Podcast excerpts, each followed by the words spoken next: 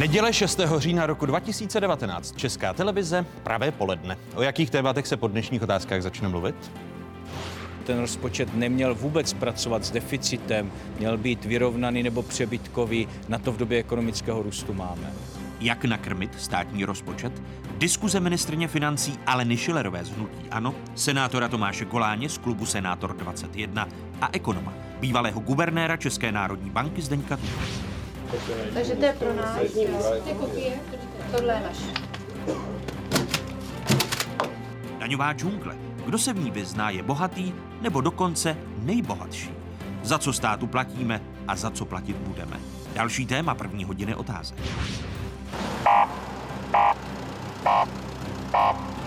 Peklo na dálnicích, peklo na silnicích, ďábelský mítný tendr. Kdy bude líp? Diskuze ministra dopravy Vladimíra Kremlíka z Hnutí Ano, hejtmana Martina Půty ze starostů pro Liberecký kraj a poslance Pirátů Ondřeje Polanského. Vítejte a hezkou neděli vám všem divákům jedničky i zpravodajské 24. Je tu jedinečný prostor pro diskuzi. Dopočítávání do 40 miliardového dluhu.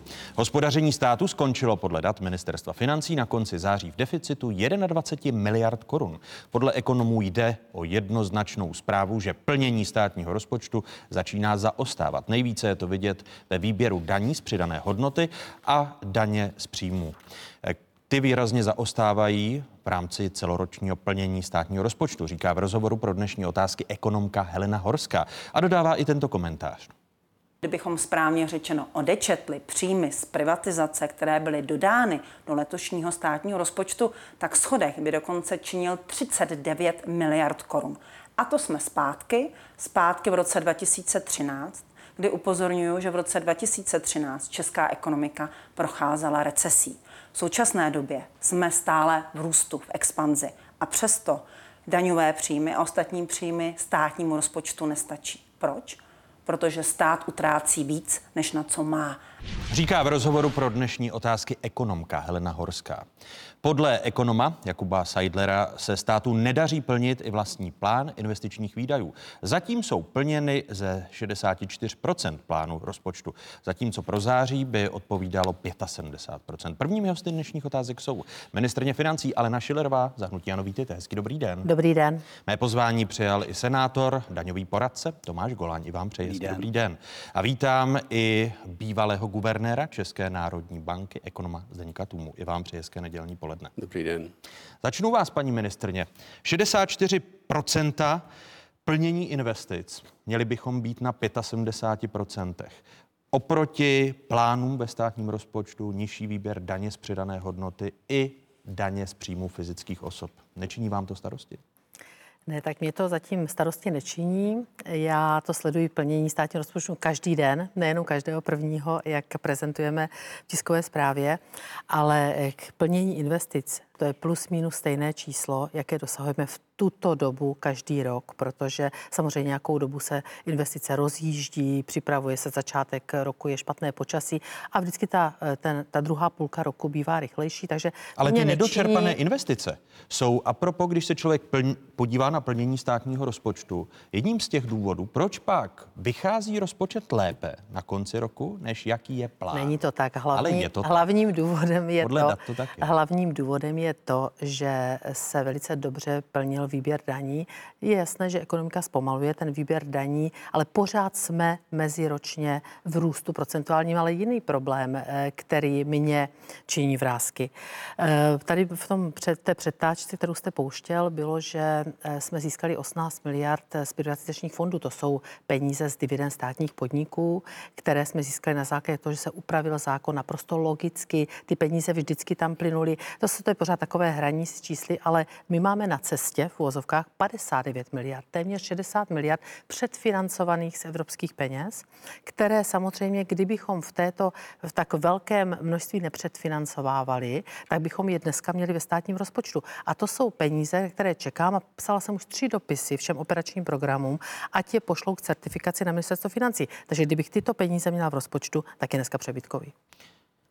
A co vám na to ministerstva odpovídají, respektive Odpovídají správci? mi, odpovídají mi, že se snaží, že se snaží a že prostě uhání ty jednotlivé firmy, aby dodávali faktury, aby prostě analyzovali, ale to prostě pomalu a já samozřejmě na příští radě ESIF budu velmi, velmi hlasitě apelovat, aby prostě zrychlili toto tempo, protože to je še, skoro 60 miliard, které by mohly být teď ve státním rozpočtu. Jinými slovy, máte strach z toho, že pokud tyto peníze nebudou ve státním rozpočtu, tak může být schodek na konci roku vyšší než těch 40 miliard? Ne, já samozřejmě nemohu úplně, nemám věšteckou kouli, nedělám nic takového, abych brzdila investice, to bych brzdila ekonomiku, to bych v životě nic takového neudělala, to, co mi trošinku naznačujete. Prostě ten vývoj investice vždycky my taky máme předplaceno. Máme předplaceno alokace do Evropské unie z velké části, máme předplaceno celou řadu pladeb, které plynou, plynou do municipalit, máme předplaceno na reformu regionálního školství velkou část peněz.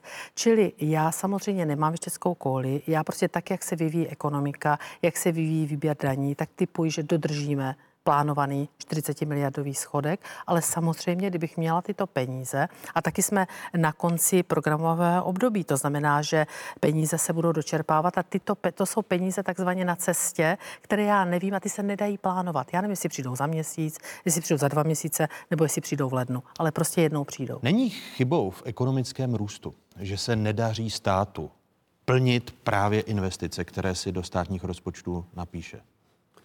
No, začal bych možná dvěma poznámkama, eh, což jsou také dva aspekty, jak já hodnotím eh, vývoj eh, veřejných financí a vůbec rozpočtové politiky.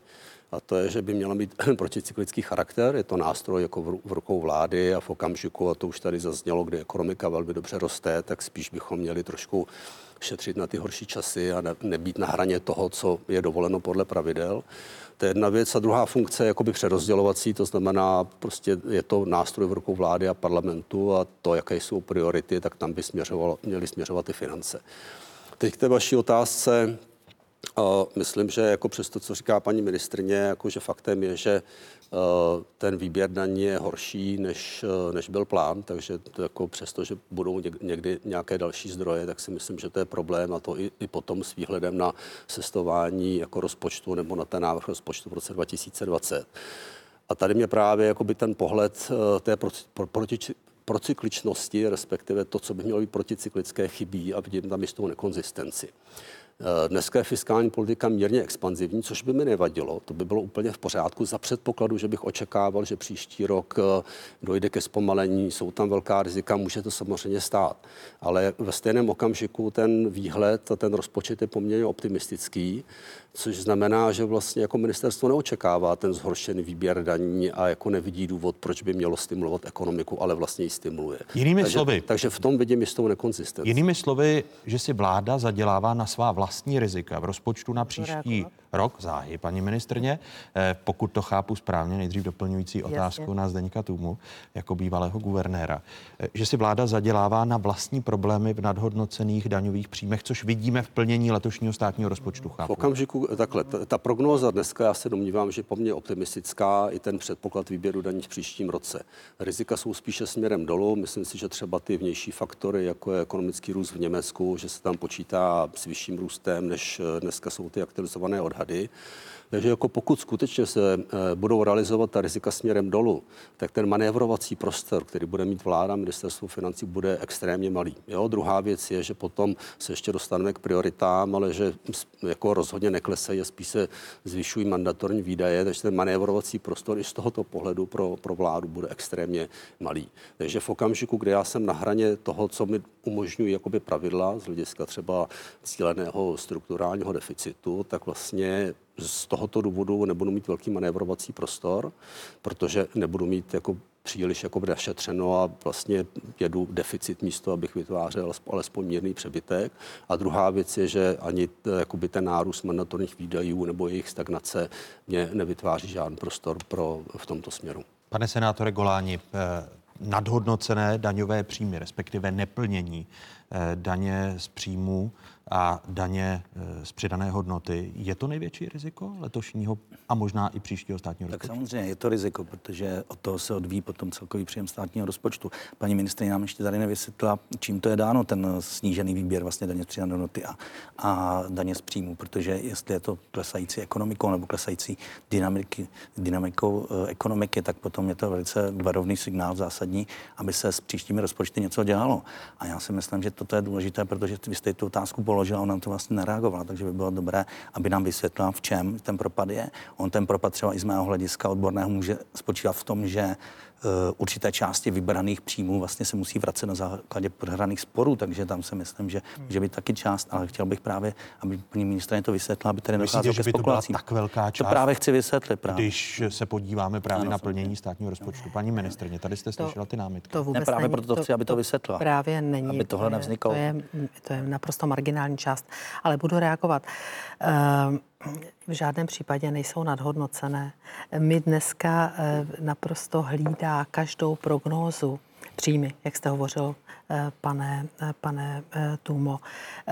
Každou prognózu makroekonomickou, včetně odhadu příjmů, reaguje na ní dnes výbor pro rozpočtové prognózy. To dobře víte. Je to My jsme to prosadili jako ministerstvo financí, byť jsme nemuseli, protože nejsme členové eurozóny, do zákona o pravidlech rozpočtové odpovědnosti a my každou prognózu, a já jsem za to velmi ráda, já jsem velmi ráda, tým odborníků ministerstva financí jde, se sejde s týmem odborníků eh, nezávislých výborů pro rozpočtové prognózy a ti opakovaně řekli, že je eh, realistická. To je pro mě prostě velmi důležité.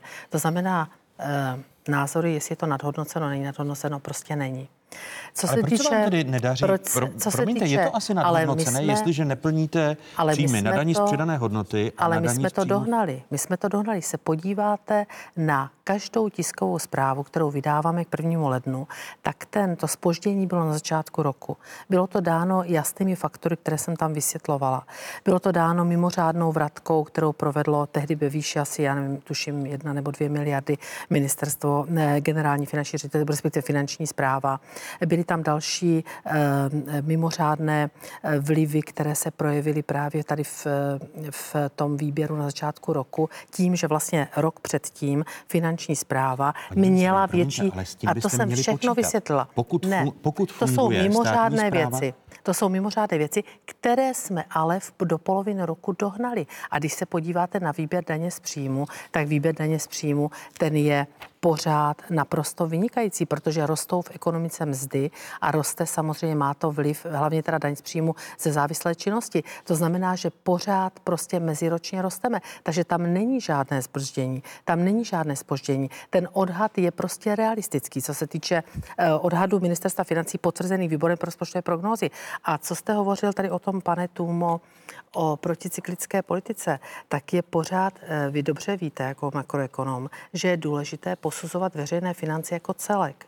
A víte, že ještě letos jsme v přebytku, příští rok budeme téměř mít vyrovnané a víte, že dodržujeme střednědobý rozpočtový cíl, že až od roku 2014 začala Česká republika dodržovat střednědobý rozpočtový cíl. My jsme si ho dokonce snížili, který je do minus 1% HDP. Paní my jsme si ho snížili, promiňte, čili my dodržujeme všechny tyto věci. Když a se- to je pro, promiňte, pro, právě pro cyklické. To právě zas tak úplně není, protože pokračuje to, co tady nastavila Topolánkova vláda a uh, kritizovaný ministr financí Miroslav Kalousek. Ne, Když se podívá, ne, promiňte, když se podíváme na ta data, tak to letošní Ano. hospodaření státu je v deficitu už od února. Nejhorší výsledek byl v květnu, kdy rozpočet skončil v mínusu 51 miliard korun. Letos v červenci rozpočet skončil se schodkem necelých 10 miliard, v srpnu pak došlo k nárůstu na 15 miliard, v září, teď jak se o tom bavíme, 21 miliard. V loni stejnou dobu byl přitom rozpočet v přebytku skoro 17 miliard. Tady Zdeněk Tuma, eh, pokud se nemýlím, tak vy narážíte, eh, pane bývalý guvernér, asi na to, že se nepodaří těch dobrých časech změnit strukturu státního rozpočtu a hospodaření státu. Je to tak? No, dvě věci. Jedna je to plnění rozpočtu, což paní ministr říká pořád, že to bude v pořádku. Některé složky jako eh, toho výběru, že vypadají, vypadají dobře. Já ty odhady, co jsem viděl, jako naznačují, že vám může chybět 10 až 15 miliard. Nepochybuji o tom, že někde jako ty peníze dáte do Na konci roku, aby se vešly do, do 40 jako na, miliard, na chybí 10 až 15 na, na tom, miliard. Říkám, jsou to odhady, ministerstvo může mít jiné, tak já jenom jako říkám, co jsem, co jsem, co jsem zaznamenal eh, s tím, že to potom budou asi jiné zdroje, protože skutečně v tom výběru daní je to trochu, eh, trochu pozadu, což je jedna věc. K tomu výboru jako čistě technická věc. Eh, nevím, kdy byla poslední prognóza diskutovaná. Každá, jo, každá prognóza v okamžiku, kdy vlastně je publikovaná, tak svým způsobem zastarává. Takže jako pokud já vím, tak se tam pracovalo třeba s růstem německé ekonomiky 1,5%, což dneska mám pocit, že ty aktuální odhady už tolik nejsou. Jo. Takže, ale jako já nespochybnuju tu práci toho výboru. Spíš ale jedna, jedna podstatná technická věc, ten výbor posuzuje pouze ekonomickou prognózu a několik dopad na výběr daní. To už jako dělá vaše ministerstvo. Takže jakoby z hlediska ne, jako před, předpokladu, předpokladu výběru daní. Obojí posuzuje. Posuzuje prognózu, dělá to vždycky, když my vydáme prognózu no. a na základě toho odhadu, eh, na základě toho odhadneme výběr daní, tak následuje setkání s výborem. A poslední bylo 31. srpna, protože to byla poslední Takže vám validují ten i odhady ano, jako daňový, daňový výběr. Ano, ano. A okay. to, je, to jsou velmi náročné debaty. Já se jich neúčastním. Tam chodí experti ministerstva financí. Velmi náročné debaty a pak se k tomu vydává tisková zpráva. Takže oni validují prostě obě dvě tyto věci. Paní ministrině, ale když se podívá podíváme ku příkladu na stanovisko Nejvyššího kontrolního úřadu, mm.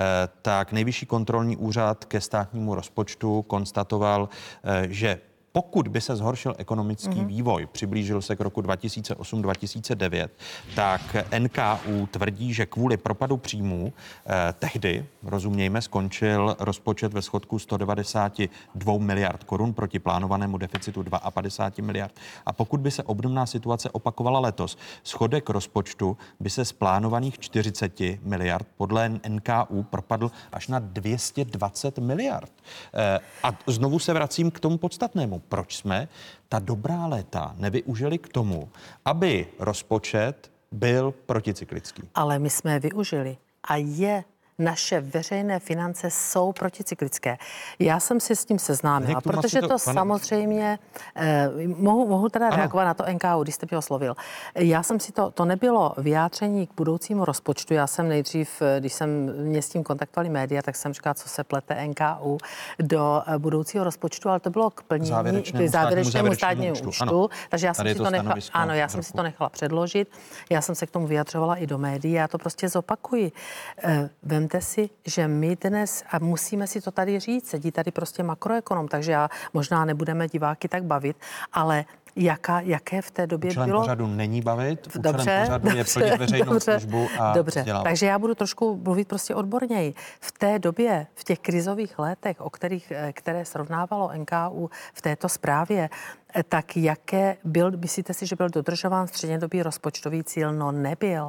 Tehdy se pohyboval mezi tři, minus 3,2% až 4% minus HDP. Dneska prostě my ho dodržujeme.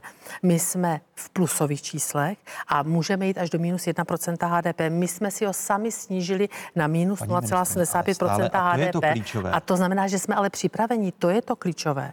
Že my naše veřejné finance na účtech eh, krajů, města, obcí leží 300 miliard eh, eh, hotovosti. Promiňte, mílí se My máme... tlumači instituce, které říkají, včetně eh, Národní rozpočtové rady, to Tady máme tři autority ve vší úctě k vám, které říkají, není eh, ekonomika a rozpočet připraven pozor, na horší čas. Pozor, Národní rozpočtová rada, já to všechno studuju. Všechno musí být, já musím, já jsem s tím neustále konfrontována.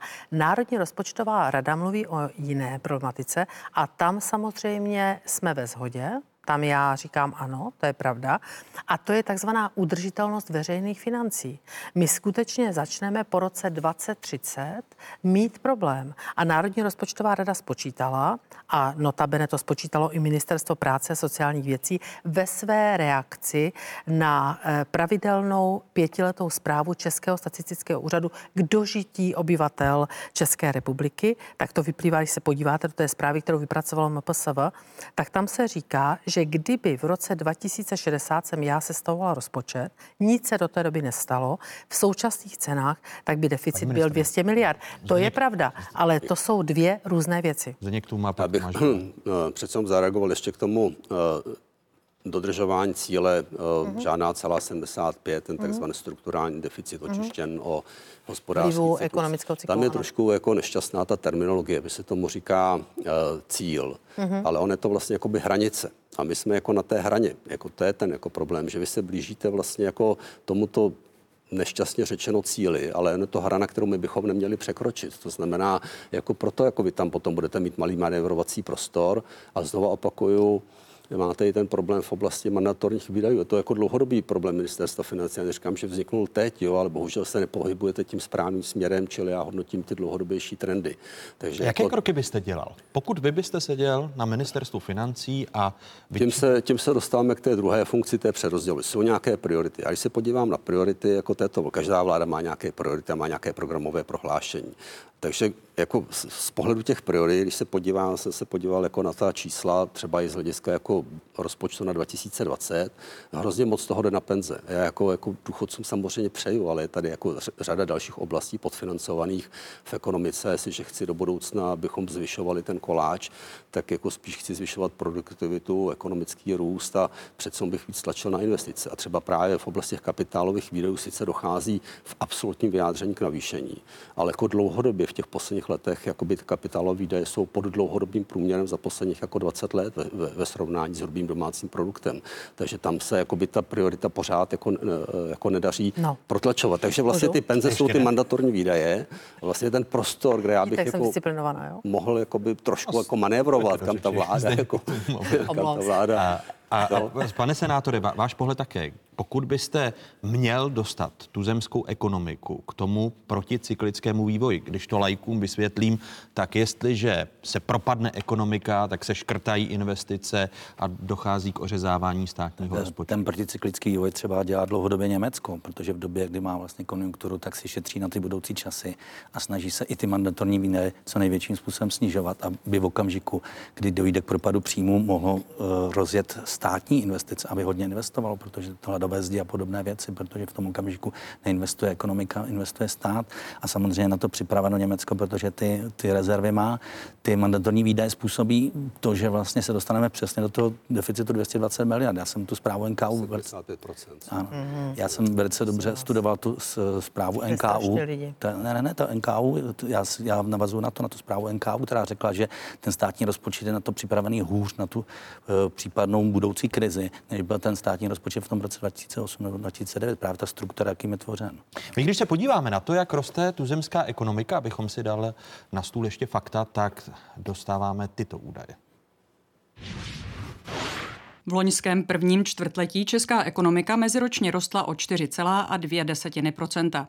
V následujícím čtvrtletí o 2,4 desetiny, poté o 2,5 procenta. Na konci loňského roku a v prvním čtvrtletí roku letošního zaznamenala růst o 2,7 desetin procenta.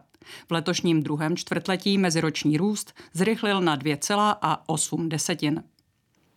A česká ekonomika příští rok poroste pomaleji a návrh rozpočtu je postaven na relativně optimistickém makroekonomickém scénáři, říká v rozhovoru pro dnešní otázky ekonomka Helena Horská. Paní ministrině, vy si za těmi daty stojíte. Nemyslíte, že budete muset v roce příštím korigovat státní rozpočet, který příští týden začne projednávat sněmovní rozpočtový výbor? Ne, já si stojím za tím, že my jsme odhadli, odhadli růst ekonomiky na 2,2% Stojím si za tím, že na to jsme postavili a odhadli růst příjmů. Posoudil to výbor rozpočtové prognózy, zatím si prostě stojím a já chci A to, říct, že budete mít horší manévrovací prostor, když jste chtěla reagovat na Zdeňka Tůmu. Veřejné finance, jak budou příští rok téměř vyrovnané.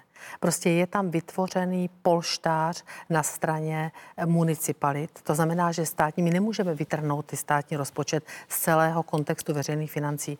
Tři roky za sebou eh, teď potažmo nechme plán. Tři roky za sebou jsme měli buď přebytkový nebo vyrovnaný i státní rozpočet. A dohromady jsme měli veřejné finance přebytkové. To je ten polštář, který je vytvořený. Máme nejnižší nezaměstnanost eh, v Evropské unii. Paní a že jsem... se, můžete odpovědět na tu otázku, protože Ano. je, je krásné, Ano. že opakujete stále ta Ano, stejná tak data. Ale ta otázka zní, není chybou státního rozpočtu, o čemž tady byla řeč i v souvislosti s investicemi, že se do těch ku příkladu přebytků dostáváte ano. tím, že se nepodaří e, vyčerpat všechny investice. Že zkrátka... Ne, že rostou to jsou jasná daně, fakta. Že rostou Promiňte. daně a ne, samozřejmě... A nedaří se čerpat vždycky investice. každý rozpočet, Přibližně a to je tady o 10%. 30 let, to je tady 30 let, se každé investice plánují určitým způsobem megalomanským, ale dnes, dnes bych řekla, že ty investice prostě skutečně proinvestováváme, nezůstávají na papíře tak, jak zůstávaly v těch předcházejících letech. To znamená, s tím já nesouhlasím. A já jsem souhlasila s 40 miliardovým schodkem na, na příští, příští rok. rok z toho důvodu, že právě v těch investicích nepolevujeme. Teď si vemte, že my jsme kapitálové výdaje stouply meziročně v loňském roce o 35 miliard, v letošním roce je rozpočtováno o 32 miliard a příštím roce plán plánujeme o 24 miliard. A e, představa, že bychom tady měli plánovat megalomansky mnohem a mnohem více a třeba zvyšovat schodek, e, proinvestují se ty investice? Rozumíte, Podívejte my se, nemáme třeba Státní fond ani dopravní kapacitu. infrastruktury a ministr dopravy, který bude Ano. hostem ve druhé hodině otázek, tvrdí, že chybí až 8 miliard na investice těch staveb, které se budou zahajovat. Tak e, tady něco nehraje. Eh, Státní fond dopravní infrastruktury předkládá svůj rozpočet na vládu a ten potom půjde do poslanecké sněmovny. Ten je na, jak na rok 20, 21, 22 předložen jako vyrovnaný. To znamená, že my zabezpečujeme, já jsem navýšila ještě v rámci vyjednávání o rozpočtu, a zhruba víte asi o 5 miliard tomuto fondu, tím jsme vlastně navýšili celkové investice a v tuto chvíli je plánovaný jako vyrovnaný, to znamená připravený na to, že se žádná stavba nezastaví, že se bude pokračovat. A my jsme spolu s panem ministrem, ono to určitě potvrdí, příští, eh, ho tady budete mít po mně, tak jsme vytvořili pracovní skupinu a budeme hledat další zdroje, aby on mohl začít stavět mnohem více staveb. To takže znamená, víte, takže víte, že na ty plánované stavby chybí 8 chceme miliard. na nové stavby, které on prostě on chce rozjet maximálně mnoho staveb. A my chceme, já chci třeba otevřít Ale víte, že těch 8 miliard chybí. Nevím, jestli to je 8 miliard. My spolu máme na to pracovní skupinu, která začala minulý týden fungovat. Chceme rozjet PPP projekty a chceme rozjet, eh, víte, že pan eh, ministr Havlíček podepsal s panem premiérem memorandum o Národním rozvojovém fondu, který se nebude týkat jenom bank, ale už se tam hlásí energetické firmy, průmyslové firmy. A tam chceme hledat další zdroj, zejména do dopravní infrastruktury, další zdroj financování. Tomáši Guláni. A Já bych chtěl reagovat ještě na ten příští rozpočet. Eh, Tam se plánuje deficit 40 miliard, ale v příjmech jsou zahrnuty eh, výnosy z prodeje emisních povolanek, to je 17 miliard a je tam dalších 16 miliard eh, z bývalého privatizačního fondu a to jsou příjmy, které v dalších letech nebudou. V roce 20, 2021 nebudou a to bude vlastně volební rok a nepředpokládám, že by stát šetřil na výdajích v roce 2021, takže tam těch 33 miliard bude, může jakýmsi způsobem chybět i do budoucnosti. A ten státní rozpočet i v příštím roce a tom dalším dalším by měl počítat s tím příjmem, který je jakýsi jistý. A z těch daní, ona ta ekonomika, ona ta ekonomika jakýmsi způsobem je závislá samozřejmě na vývoji v Německu, kde máme 31% podíl vývozu do Německa, ale tady je ještě další faktor, který způsobil, a to si málo kdo uvědomuje, růst platu vlastně v státní sféře. Protože máme platy ve státní sféře o 2000 vyšší průměrné než v té soukromé sféře. A co to způsobuje? Já to vidím sám na své vlastní firmě. Ten tlak na růst platu v, těch, v té soukromé sféře samozřejmě je úplně stejný, jak rostou ty platy v té státní sféře. A co to způsobuje? Těm firmám ubývají volné prostředky na investice. Navíc tím, že šly nahoru úrokové sazby, tak jsou firmy zatíženy dalším nákladem. Takže já si pamatuju jeden rozhovor, kdy volá paní z finančního úřadu a říká, vy máte jak strašně malý zisk, ta, ta firma, kterou tady vy spravujete. A můj kolega říká, no je to mrzí asi víc než vás, paní z finančního úřadu. A bylo to přesně způsobeno tím velkým nárůstem těch mest. Té mzdové položky při stávajících příjmech, příjmy se nezměnily. Další faktor, který jakýmsi způsobem i strukturu naší ekonomiky ovlivnil, byla dlouhodobá devalvace koruny. A vidíme, že ta setrvačnost pokračuje, protože tím, že koruna byla devalvována, tak všichni e, neměli důvod vytvářet výroby s vyšší přidanou hodnotou, protože samozřejmě za ty stejné peníze, které měli předtím, tak jakýmsi způsobem získávali najednou vyšší výnos a i toto vlastně se nám může v budoucnu na, té, na tom vývoji té ekonomiky jakýmsi způsobem hm, projevit. Jak to má? No, já bych teď nerad, nerad uhybal k měrové politice, no, to bychom právě, se dostali úplně, někam, asi, úplně někam jinam. Navíc jsem v té, v, té době, v té době nebyl v České národní bance, jako přesto bych to viděl za trošku jinak. No. Ty jenom, daňo, jenom se jako, daňových, vrátil bych tedy se o, té, o devizových intervencích. Tady máme. Ano. A jenom ještě taková poznámka k těm mandatorním výdajům. On to souvisí s tím jako poměrně rychlým nárůstem platů ve státní správě a plus jako na, nárůst jakoby počtu vlastně lidí ve státní správě. Jo. To si myslím, že jako taky je problém, je to součást nějakých mandatorních výdajů, takže jak ta dynamika mest, tak i vlastně ten nárůst eh, jako počtu, počtu lidí ve státní správě. Pokud bych dostával o hodně lepší služby uh, od státu, tak fajn, ale myslím, že je to úplně, úplně nevím. Jinými slovy, ty ale grafy, které má tady paní ministrně. Jako, no, já to asi tak, musím, tak byste... musím vysvětlit. Dobře, tak ale teď jako spíš ještě bych reagoval na paní ministrni. Uh, jasně, že jsou nějaké další zdroje, nicméně to bych docela rád, abyste mi vysvětlili, jak si chcete sáhnout na peníze jako z municipalit. O tom, jakým, jak jste zmiňoval, že 300 miliard tam leží, jako o tom, jakým způsobem jako rozhodují obce. No právě, takže jenom se to zmiňuje, jsou tady jako další zdroje. Tak Nebudeme určitě jako obce, kraje budou také, dělají svoje investice, jsou to nějaké další prostředky, ale ve vztahu k té naší diskuzi o státní rozpočtu si myslím, že to je poměrně relevantní. Jinak jako ano, vyhledáte další zdroje, třeba zdanění pojišťoven, já jsem možná trošku, uh, trošku zaujatý, prostě jsem, jsem jako blízko finančnímu sektoru, ale je to další z mého, z mého pohledu jako velmi nesystémová věc a navíc si myslím, jako teda, že, že je to principiálně špatně. Jo. Ale uh, jenom, že to jsou ty jako dodatečné další zdroje, jako by se hledá něco jako jiného, než jako by ten standardní výběr daní uh, což by mělo být to jádro státního rozpočtu. Paní ministrině, vy, já, už, vy, já budu vy, věcná, vy, budu vy, jste, vy jste nedisciplinovaná, ale k, začněme to postupně u těch platů, ano. protože a, a státní zprávy, bobtnající dobře, státní dobře, zprávy. Ale já vy tady budu... bez sporu budete ukazovat, jak máte krásně připravené ne. úředníky ve státní správě. Ne, fakta, máte tady. ne, fakta. Já ano. ukážu fakta, protože to je prostě, uvědomte si, v jaké jsme byli my v tom roce 2014 a budu fakt rychlá a věcná, převzali eh, veřejný sektor a převzali celý ten se, převzali důchodce. Teď tady se prostě museli splatit staré dluhy. Teď tady se bralo, plat, já si to taky pamatuju, byla jsem úředník, 10% se snižovalo ozbrojeným složkám. Prostě toto se všechno muselo zasanovat. Ale přesto všechno my jsme to nevzdali. Já už jsem v rozpočtu roku 2019 snížila takzvané, nebo škrtla takzvaná neobsazená místa. S tím nikdo nic nedělal. S tím nikdo nic nedělal. Teď nikomu nevadilo, že prostě ve veřejném sektoru se posílají mzdy i na ty lidi, kteří ne, na ta místa, která jsou neobsazená znamená, to jsem škrtla loni, ušetřili jsme 3 miliardy.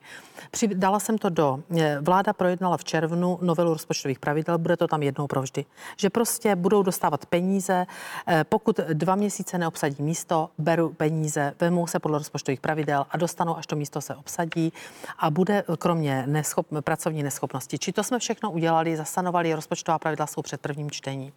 Na rok 2020 víte, že jsem naordinovala už v lednu, rozpočet 2020, už v lednu 19 jsem naordinovala rozpočtovou dietu. Řekla jsem, snížím vám všem 10% provozních videů, to jsem taky udělala. Ustoupila jsem jenom u policie, eh, vězenské služby a hasičů, tam mě přesvědčili, že by to bylo prostě pro ně drsné. A řekla jsem, snížím 10% úředníků na centrálách, 5% eh, na orgánech, eh, na na těch organizačních složkách a u příspěvkovek jsem nakonec ze 3% ustoupila na 2%. A to jsem dotáhla. Kromě MPSV, které mě požádalo o vrácení zpátky asi 560 míst, já samozřejmě budu krátit peníze, tak jsem to dotáhla a řekla jsem, když to uděláte, tak já vám polovinu těch peněz ušetřených vrátím jako motivační. A teď se podívejte na to zajímavá... Bude v roce 2020, to bude v roce, ano, v roce, už to mám v rozpočtu. Protože v roce já jenom 20. od toho roku 2012, já nemluvím teď o hasičích, a. policii, samozřejmě, no, ale podívej, tisíc pane státních zaměstnanců, ale mluvím čistě o státní ale, správě, kde ano, to je 4 tisíc A prosím vás, prosím vás, státní to... zaměstnanci nejsou jenom úředníci, vy to víte. A tady máte, podívejte se na toto, budu to ukázat v poslanecké sněmovně. To je porovnání, kde jsou noví zaměstnanci veřejného sektoru, porovnání 12 a 20. Ano, a, a teď se podívejte. Tady, tady no a ten zbytek tisíc, ano. Když jsem posílala, a to se můžete podívat, když jsem posílala první návrh, ten předběžný návrh rozpočtu na 20 v dubnu do vlády, tak jsem tady měla minus 75. Bohužel nepodařilo se to ano, přes léto. Tam 4200. Ale to je, prosím vás, pozor, to je rozdíl mezi rokem 12 a 20. 12 a 20 je rozdíl 4200. Ale vy jste mezi takže 12 ne 60. a 20 bez zesporu chtěla mínus těch Chtěla, chtěla, a nakonec pane, to dopadlo chtěla, pane jako rektore, vždy. ale ne 4200 není 60 tisíc, jak říká opozice. Já jsem- no dobře, Vy ne, ale já jsem to opozice, neříkal, Vy ne, to vy ne. neříkal. Jsou to pracovníci v regionálním školství a já se budu ptát opozice, tak jim to řekněte, že jsme je neměli nabrat. Jsou to příslušníci bezpečnostních sborů, jsou to vojáci z povolání a zaměstnanci v oblasti EU, to platí EU. Jo, to jenom prostě. Ministryně, ale to ale- znamená, tady zbylo to. A tady Ale se promiňte, podívejte. vte- Vteřinku, ale vy odbíháte od toho, zda a tady Mhm. se házejí čísla, ať už opozice, anebo ministerstvo financí. Ale jak kvalitní ta státní zpráva je? Můžu? Ano. Právě zpráva nejvyššího kontrolního úřadu řekla, že vlastně jsme v efektivitě eh, činnosti eh, státu na 97. místě za Ukrajinou a podobnými s Rumunskem a Bulharskem. Právě ta státní zpráva příliš je velmi neefektivní, nevyužívá nejnovější elektronické věci, prostě ne, digitální věci. Digitalizace se nám jakýmsi způsobem spožďuje, všechno se nám spožďuje a právě ta neefektivita potom způsobuje ten nárůst těch zaměstnanců, protože musí se tam přijímat další a další lidé. No. A paní ministrině, a to, Můžu to, na to, tohle je- reagovat krátce? Jenom krátce. A reagujte, tady jestli máte vy si jako rozdíl 19 ministerstvo- a 20, tak se ještě podívejte, jo? Ale že všude snižujeme, přidáváme jenom prostě v těch složkách, jako jsou učitelé, nepedagogové a tak dále. NKU, NKU to jasně Eh, řekl. Ale to, že ta čísla eh, Ano. ma, by měla mít ještě to B, jak kvalitní ta státní zpráva tak. je. Protože vy, vy sice řeknete, přibereme plus eh, To jsou 3600 nepedagogové. lidí, nepedagogové v regionálním Ano. školství. Pedagogové plus 2000 meziročně. meziročně ano. Ano. ano. Se budou zvyšovat. Ale Ano. vezměte si, že vy jste se k něčemu zavázali a Ano. protože zjevně peníze ve státním rozpočtu nemáte, Ano. tak oddalujete některé vládní sliby a ku příkladu na ocenění pedagogů je to zjevné. Protože jste původně tak, to bych střední... se velmi ohradila teda, velmi ohradila. Promiňte, vy jste plánovali, že vláda. v roce 2000... Ne, Ano. jde o vaše sliby. To, že jste první vláda, Plníme vládní prohlášení. Ve odsouváte podle střednědobých rozpočtů ne, a závazků. ne, jste od... ne. Tak proč jste Tak slibovali, že, promiňte, ale vy jste slibovali, že v příštím roce se v průměru zvýší platy pedagogů v regionálním školství o 15%. Pak jste řekli, jdeme na 10. Ne, můžu to vysvětlit? Ne, to jsou fakta. Ve vládním prohlášení, já budu z něho citovat, když si, Ano. když si nějaké slovíčko změním, tak mě, ale cituji, je ve vládním prohlášení. V roce 2021 bude průměrný plat pedagogů na 150% průměru roku 2017, což je 45 tisíc. A já proto všechno dělám. Proto měli v roce Proč tedy 19 v čase? 15%. Proč tedy v čase? Protože jste chtěli 15% v roce 2020, z 15 jste to v rozpočtu dali na 10, ano. Ne. 15% v roce 19, v roce 2020 mám v rozpočtu 10%. Ano, mělo být A v roce, 15. ne, ne, Podle původního plánu Ne. mělo být abych dodržela 45 tisíc průměrný plat pedagogů, tak je 10% 20 a 9% 21 a budou mít 45 tisíc průměrný plat, zatím si stojím. Zatím si stojím. No, vy si zatím můžete stát, ale, ale máte, máte vyhlášenou Spor- stávkovou pohotovost. No, ale ta není kvůli 15%, pozor. Ta je kvůli tomu, kolik z těch 10% půjde do tarifu. je i kvůli 15%, no. protože odboru To je- nejdříve bylo přislíbeno 15, pak 10 a teď se ukazuje, že do tarifů dokonce půjde než, méně než 10. No a teď je vlastně, teď se vede debata mezi ministrem školství a odbory, tak já se těch debat eh, jsem tam účastním, takže jsem toho přítomná, oni mi třeba píší, volají, i kolik z těch 10% půjde do tarifu. A vím, že poslední nabídka nebo poslední návrh ministra Plagy, protože to je jeho, jeho vlastně uh, úkol toto s nimi vyjednat, je 2700 do tarifu. A je otázka prostě, jestli a 900 do těch nenárokových složek. Protože on zase tvrdí, a to já musím věřit jemu, že musí vyrovnávat mezikrajové rozdíly a že musí nechat jakýsi prostor deseti tisícům ředitelům škol, aby si rozhodovali i o tom, komu chtějí kolik dát. Komunistická strana Čech a Moravy eh, váhá zatím s podporou rozpočtu, respektive váže podporu rozpočtu i na situaci ve zdravotnictví mm-hmm. a na úhradovou mm-hmm. vyhlášku. Je pravda, že v pátek mm-hmm. na těch jednáních, jich jste se zúčastnil Ano. s premiérem Babišem v KSČM, padl požadavek, aby byl ministr zdravotnictví Adam Vojtěch odvolán? Ne, ne, já jsem byla přítom na tomu jednání celou dobu, pan premiér pak odešel. Eh, My jsme, já jsem... eh, Kritika Adama Vojtěcha, že neřídí na odvolání, dobře zdravotnictví. Na odvolání, tam, eh, tam eh, na odvolání Adama Vojtěcha takový požadavek nepadnul. Byla jsem celou dobu přítomna toho jednání. Padnul požadavek. Já jsem samozřejmě tam byla za rozpočet, eh, seznamovala jsem všechny přítomné prostě s, a odpovídala jsem na jejich dotazy. V tomto směru žádný problém nebyl. Vysvětlila jsem i 40 miliardový schodek. To si myslím, že jsme si nějakým způsobem vysvětlili. Padla tam ze strany zástupců komunistické strany požadavek, že chtějí jednání, a to nabídl i pan premiér, jednání i za přítomnosti pana premiéra a ministra zdravotnictví a chtějí se bavit o úhradové vyhlášce a chtějí se bavit o vlastně množství peněz, které by z rezerv pojišťoven byly poskytnuty do zdravotnictví. Jaký je váš postoj jako ministrně financí eh, k tomu, aby se ta úhradová vyhláška změnila eh, v pozitivním slova smyslu vůči některým segmentům, jako je nemocniční péče, jako jsou eh, sociální služby? Tak je to především úkol ministra zdravotnictví a pokud jsem pochopila, tak už na nějakém předběžném jednání, kde byl přítomen pan premiér, bylo přislíbeno, že se nějakých dalších 6 miliard, 6 nebo 7 miliard dá z těchto rezerv pojišťoven. Já si zase nemyslím, Ale to odborům by nestačí dobré, a KSČM podporuje. Těch... Nemyslím si, že by bylo dobré rozpouštět ty rezervy, protože je to jakýsi polštář i na horší časy, ale chci být já v pátek půjdu na to jednání. Já jsem požádala pana premiéra, aby mě na to jednání přibral a půjdu to, eh, budu to sledovat a budu prostě poslouchat těm argumentům, že předpokládám, že tam budou odborníci. A můžete tu částku ještě zvýšit o těch 6 miliard?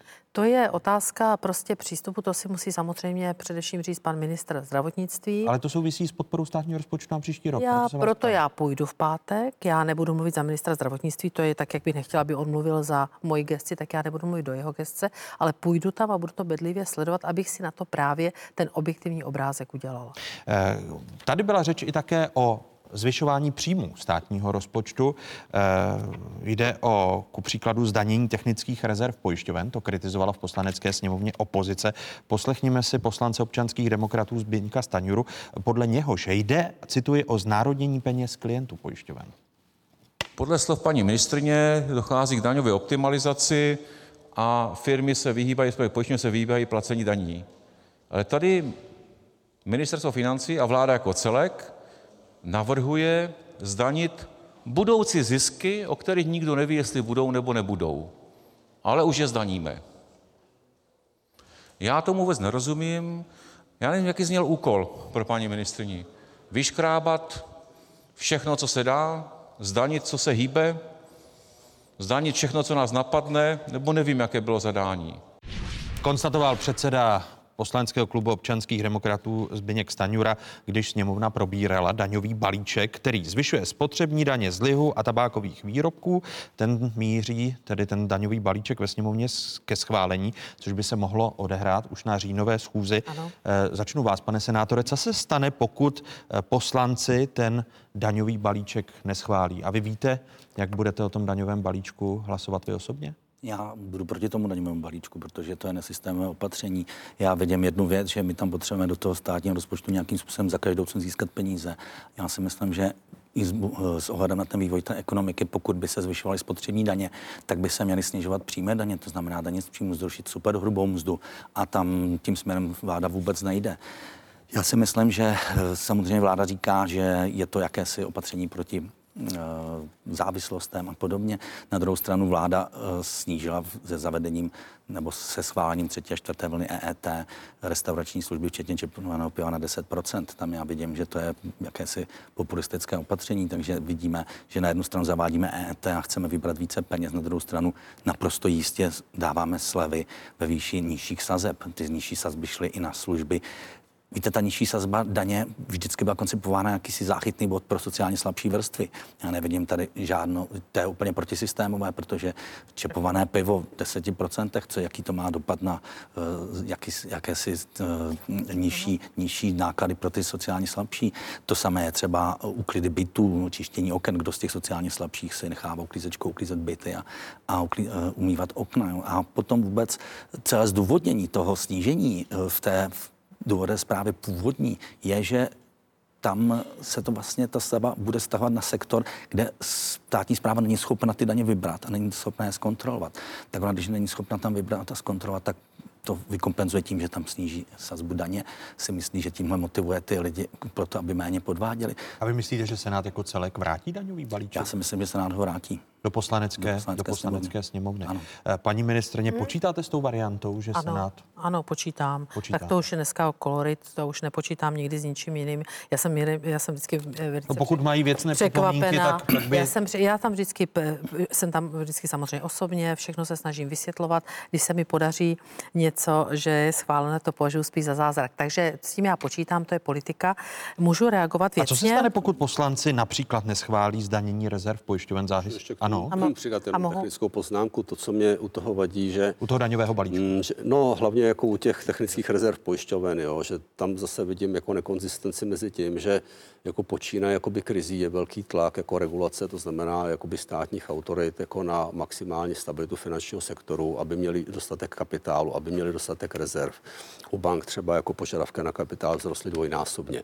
A jako, takže mi připadá, že si, že jakoby regulace a státní autority tlačí jedním směrem, tak zároveň vlastně jako tady omezuju a beru vlastně jakoby ten podnět k tomu, aby, eh, eh, ty, aby pojišťovny tyto rezervy vytvářely. Takže kromě, kromě toho, že jakoby stát tam získá nějaké peníze, tam nevidím žádný jakoby, jakoby jiný důvod, proč by to tak mělo nastat. A jo, bude to, to mít jsou, dopad to jsou, podle vás do stability pojišťoven?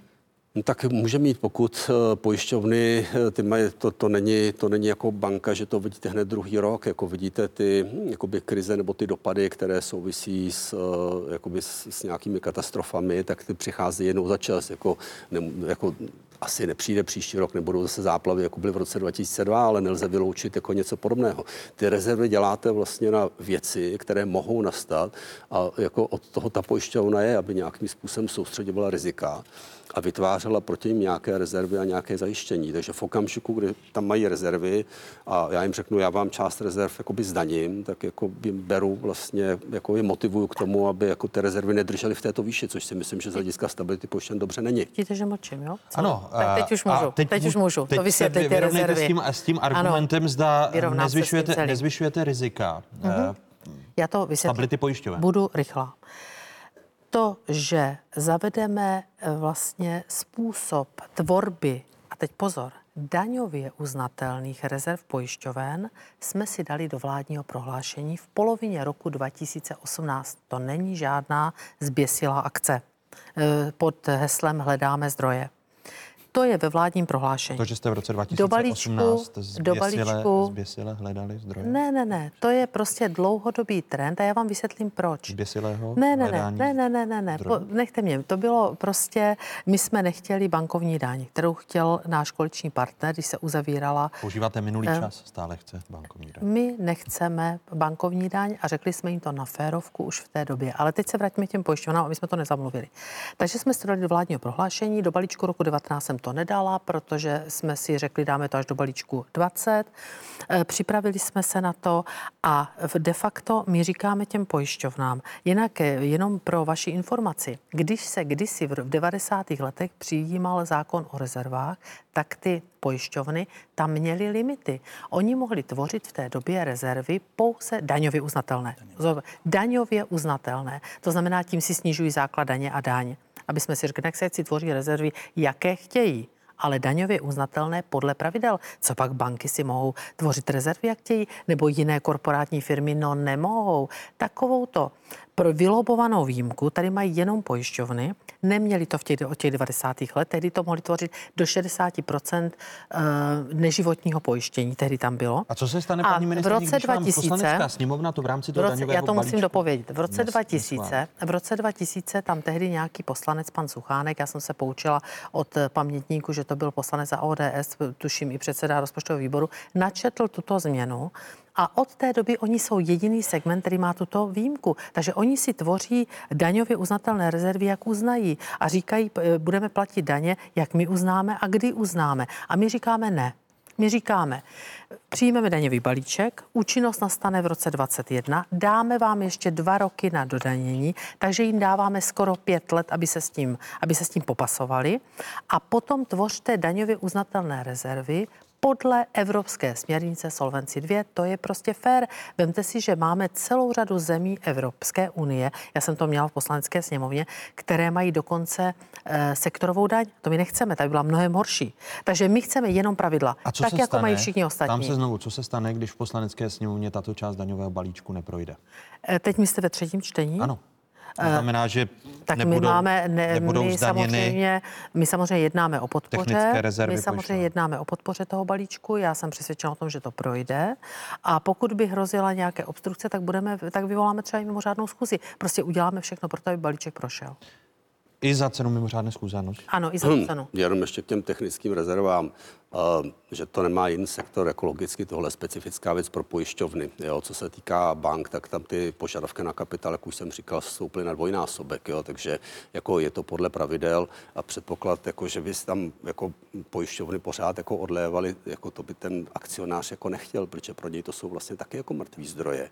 Jo, takže to není tak, že oni si budou do nekonečna navyšovat technici, co by s tím jako poproha dělali, by to bylo proti zájmu akcionářů.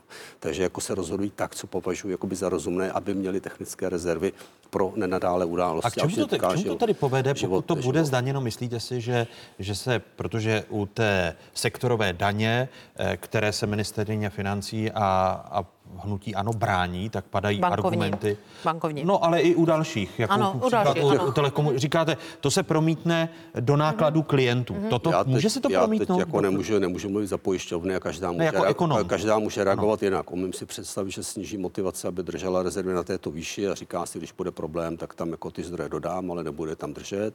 Má to implikaci na náš jako finanční trh, protože eh, pojišťovny jsou významným držitelem konec konců jakoby státního dluhu, takže pokud by nedržel takto vysoké rezervy, tak vlastně mi klesá jakoby poptávka, jo, to je další věc.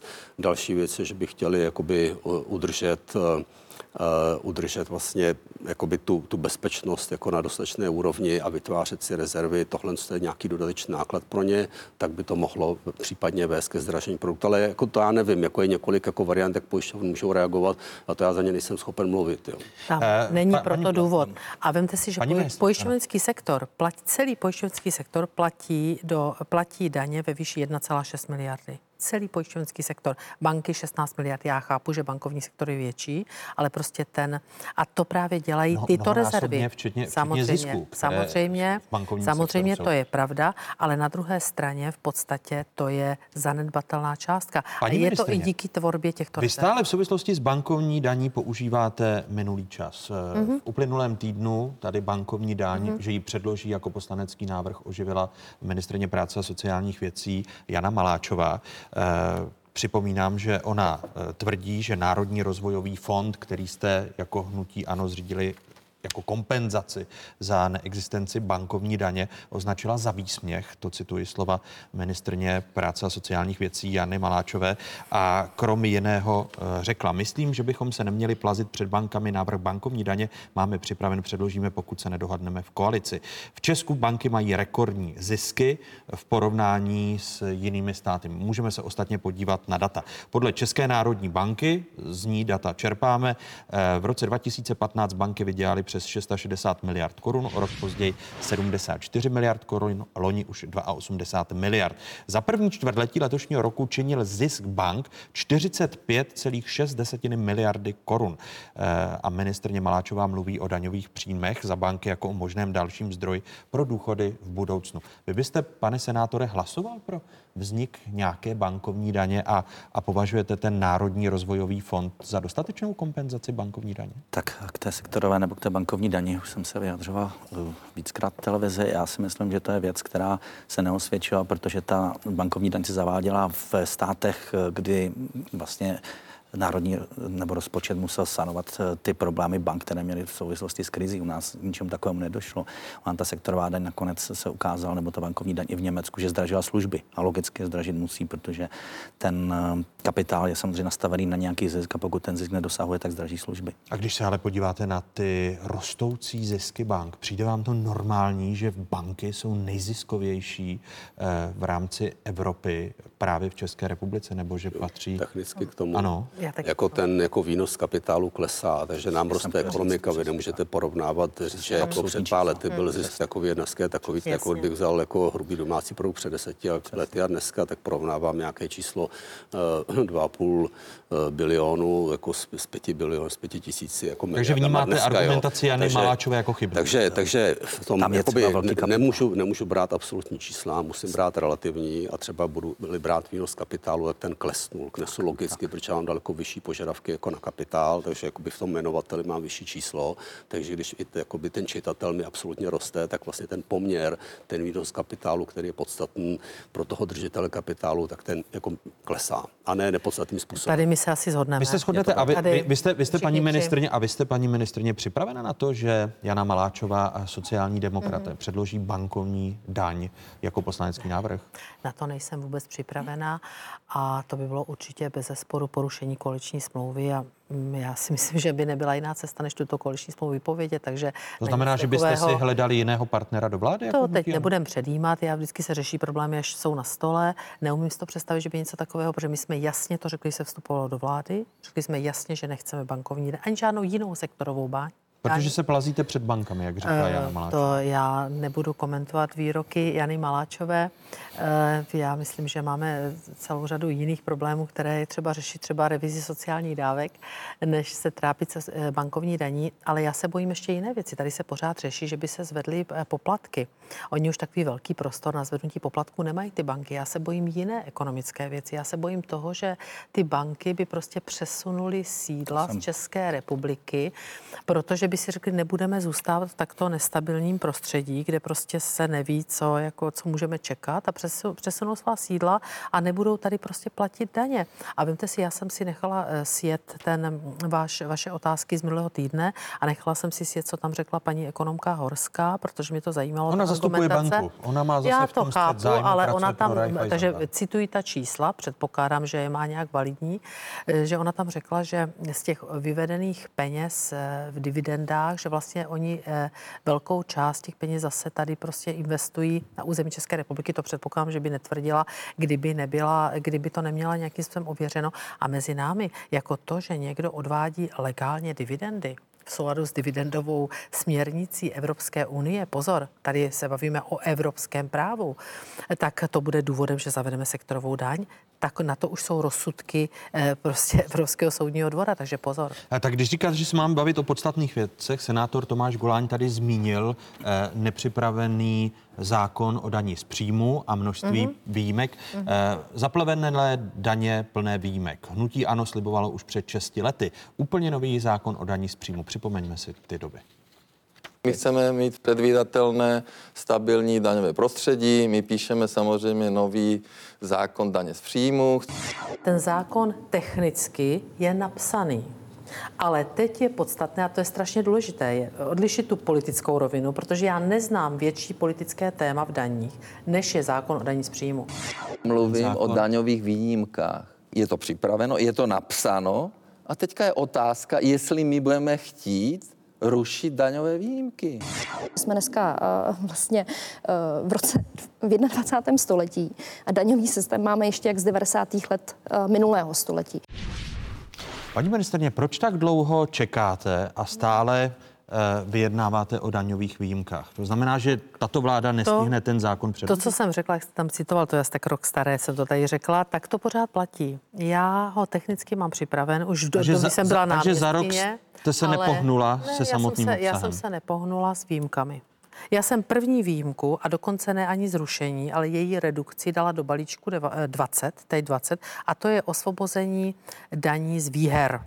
Jo, my máme dneska výhry a máme to osvobozeno. Tak já jsem říkala, dobře, tak kolegové mi říkali, 100 tisíc je taková hranice, kde hrají skoro vši, takové ty drobné hry, tak tam nechme 100 tisíc. No, co je kolem z toho za povyk, je něco opravdu uh, velmi No možná zajímavého. protože jdete salámovou metodou, že A ne, z třech ne, z ne. těch výjimek jste si Každá vzala ta jednu. výjimka, já mám samozřejmě analýzu všech, já ji mám spočítány, za kolik jsou, to platí pořád, zákon je technicky připraven, ale odborná veřejnost, kterou teď se hodlám svolat, svazy a komory a budu se jich ptát, mám poslat zákon nový do legislativního procesu, pokud většina výjimek tam zůstane?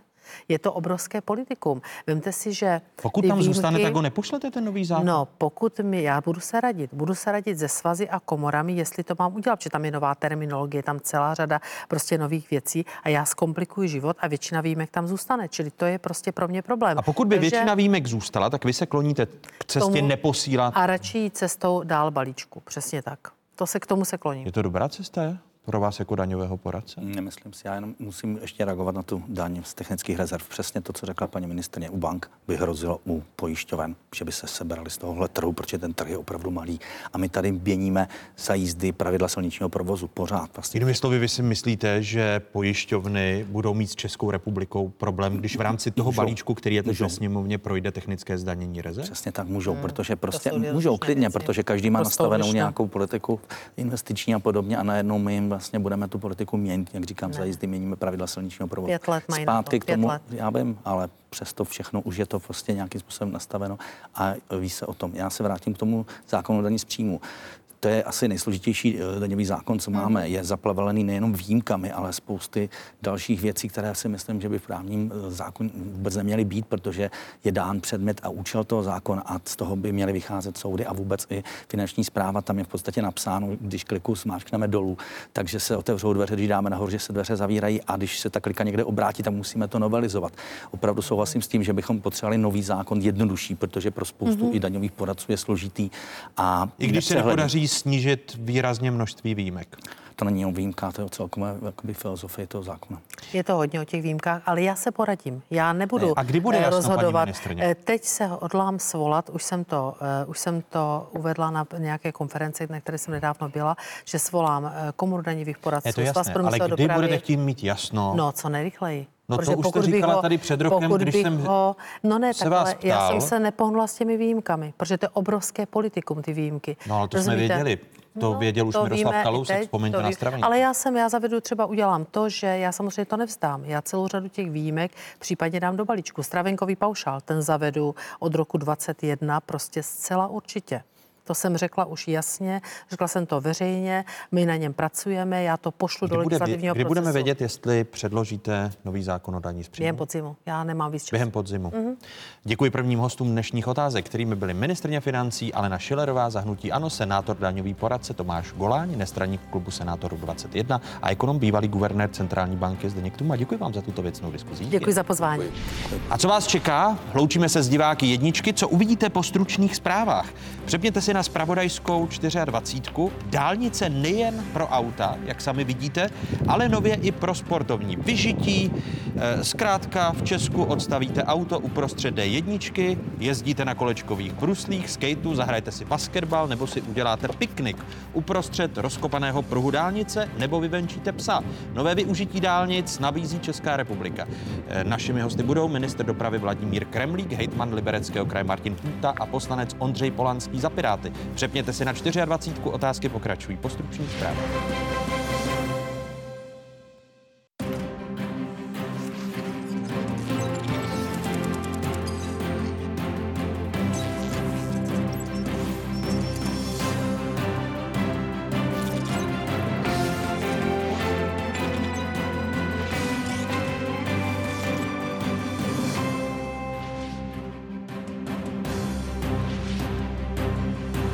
Ještě jednou vám všem divákům z Pravodajské 24. hezké nedělní odpoledne. Eh, díváte se na otázky, stále jste v jedinečném prostoru pro diskuzi. O jakém tématu se po dnešních otázkách začne mluvit? Řidič ten tvrdý chleba má. Diskuze ministra dopravy zahnutí Ano Vladimíra Kremlíka, hejtmana Martina Půty ze starostů pro Liberecký kraj a poslance Pirátů Ondřeje Polanského.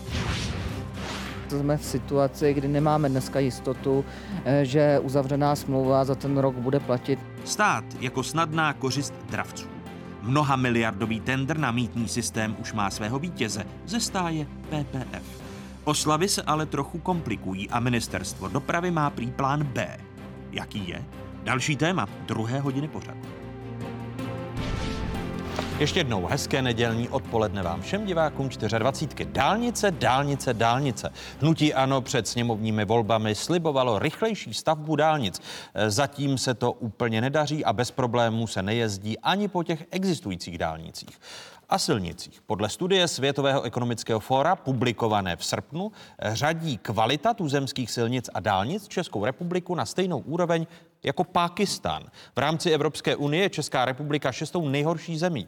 Zkušenost řidičů je zřejmá. Jet po D1 bývá o život. Cestu úzkými uličkami na D1 zažívá každodenně zpravodajka České televize na Vysočině Blanka Poulová. Tady je teda hodně úzký zúžení. To je teda jako hodně uzoučký. Vidíme SUV, které veze za sebou ještě kárku a v levém pruhu taky by nemělo co dělat. Tak tenhle ten stojí na čáře. Musíme téměř zastavit, aby jsme projeli. Teď se to tady stahuje do jednoho jízdního pruhu a uvidíme, jestli tady funguje zip. Zatím to vypadá, že ne, že kamiony nepouštějí. Osobní auta, aby se zařadili do toho pravého pruhu. Hmm. Řidič žlutého kamionu úplně zastavil eh, levý pruh, protože se snaží dostat mezi stojící kamiony v pravém pruhu. Postřehy zpravodajky České televize na Vysočině, Blanky Poulové. Den co den je sleduje. Celá modernizace dálnice D1 měla být podle ministra dopravy zahnutí Ano Dana Ťoko hotová v roce 2020. Jeho nástupce posunul termín na rok 2021. Je to termín konečný. Nejen o tom s ministrem dopravy Vladimírem Kremlíkem zahnutí Ano. Hezký dobrý den, pane ministře. Dobrý den. A mé pozvání přijali místo předseda podvýboru pro dopravu Ondřej Polanský z Pirátů. Vítejte, hezký dobrý den. Hezké odpoledne. A vítám i hejtmana Libereckého Libereckého kraje, který je místopředsedou rady a předsedou Komise pro dopravu Asociace krajů České republiky Martina Půtu. Vítejte, dobrý den. Dobrý den. Pane ministře, ten termín je konečný 2021? Tak z mého pohledu termín 2021 je termínem konečný. Pro Dana Ťoka byl konečný termín 2020? Já nemůžu mluvit za pana ministra Ťoka. Já chci říct jednu věc. Eh, já bych chtěl říct si řidičům, vy jste tady užili slova řidič tvrdý chleba má. Já bych se chtěl všem řidičům omluvit a poprosit je o trpělivost. My tu dálnici, která se rozpadala, opravit musíme. Ředitelství silnic a dálnic má ode mě termín, aby dokončilo modernizaci D1 do roku 2021. Ředitelství silnic a dálnic proto dělá maximum. Já osobně se účastním jednání se zhotoviteli a snažíme se urychlovat dokončení modernizace D1. Kdybych vám ale namítl, že způsob, jakým se ta modernizace děje, je prostě způsob víc než problematický. Ku příkladu, když e, jde o uzavírky a stanovování uzavírek, tak komise uzavírek na ministerstvu dopravy dá uzavírku do čase, co se v Brně eh, koná velká cena Brna. A pak pan premiér telefonuje na ŘSD a vám, aby ta uzavírka byla zrušena. To je koncepční řízení e, uzavírek a rekonstrukce D1? Tak první věc je, uh, řešení uzavírek řeší takzvané uzavír, uzavírkové komise, které jsou složeny ze zástupců investora, policie České republiky a samozřejmě dotčených obcí, případně krajů a tak dále. Čili v rámci těchto komisí se konkrétní uzavírky řeší. Nemůže... Je to koncepční řešení, když se stanoví na uh, ten den, respektive na ten víkend, co je velká cena Brna a pak volá premiér republiky a svice náklady, o nichž dodnes nevíme.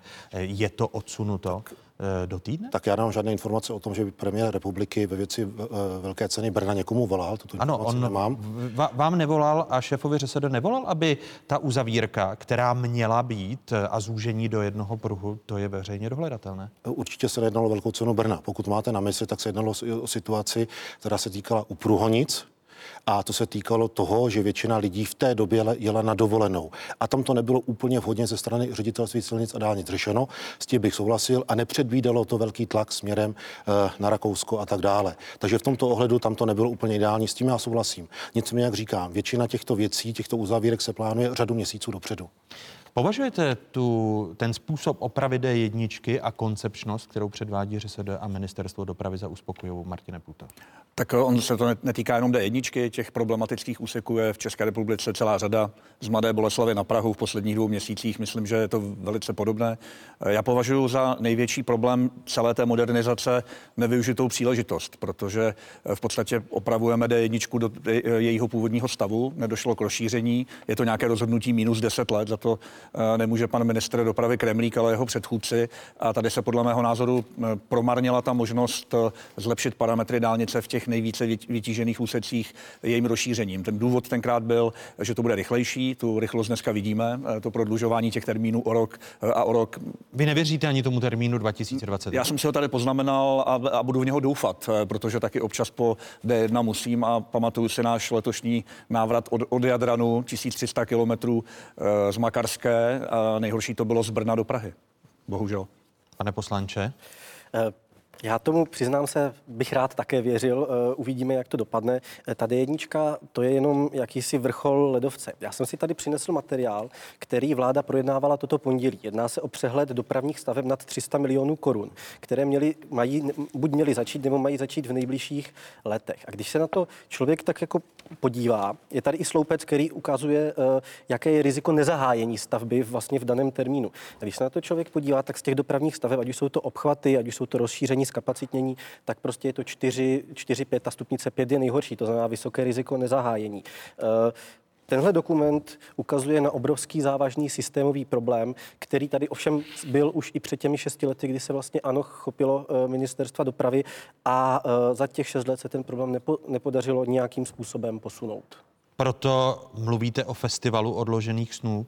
To je to, co jste v tiskové zprávě v tomto týdnu publikoval. Mm-hmm. Týká, jasně, ta situace se týká například, eh, dívali jsme se například eh, otázku obchvatů, a v případě, v případě obchvatu jmenuju namátkou Havlíčkův Brod, Karvina, Louny, Chrudim. To jsou všechno obchvaty, které měly začít stavba realizace v letošním roce a je více než jisté, že v letošním roce některé z nich ani v tom příštím zahájeny nebudou. Když ještě dokončíme tu D1, pane ministře, vydáváte obrazně řečeno hlavu na špalek, že rok 2021 je konečný. Tak já musím říct, musím reagovat na pana poslance. Já musím odmítnout, odmítnout ta tvrzení, která tady říkal, že v současné době k dnešnímu dní máme rozestaveno celkem 261 kilometrů dálnic a silnic první třídy.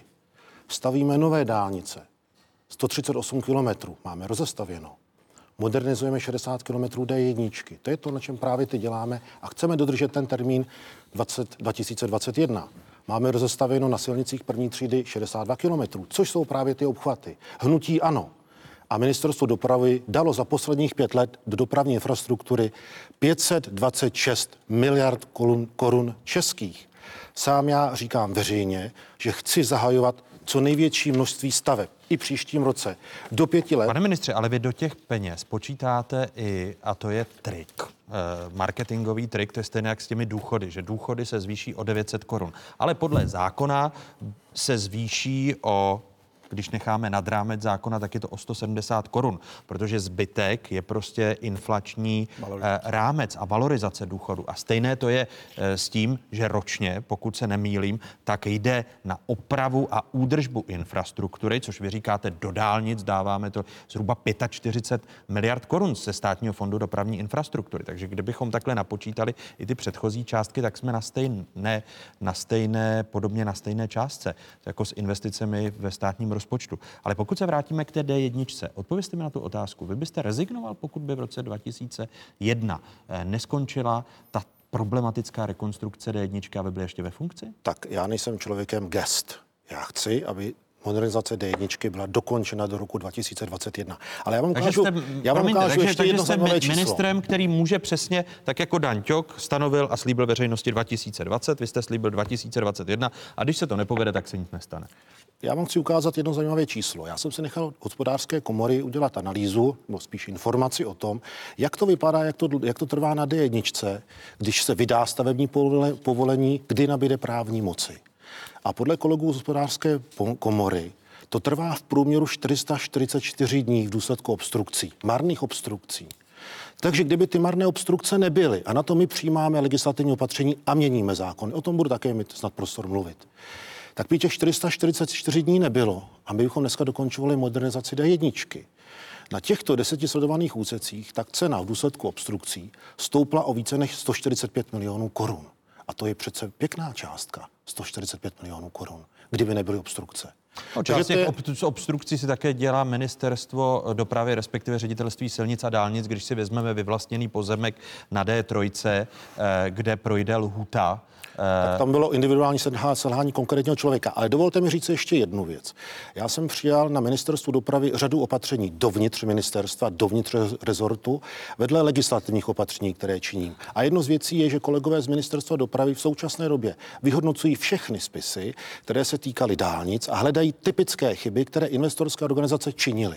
Následovat, následovat bude workshop a budu chtít se všemi řediteli hovořit a budu chtít po nich, aby se tyto chyby již neopakovaly, protože já nechci protahovat stavby. A já, pane Moravče, nechci být rekordman pro cenu staveb a nechci být ani rekordmanem pro délku staveb. Takže, jak jsem řekl, dělám řadu dalších opatření. Pokud je rozpočet SFDI, který jste zmínil. Nemůžeme, ať, ať Ale dokončíme, jste- promiňte, ať ale nejdřív, zmínil, dokon, tak já- nejdřív, nejdříve dokončíme uh, tu rekonstrukci D1, protože to s, tím, to s tím souvisí. Uh, v rekonstruovaných úsecích na dálnici D1, jak jsme viděli i od Blanky Poulové, jsou velmi úzké pruhy. Situaci v rozhovoru pro dnešní otázky popisuje dopravní expert Jan Pechout.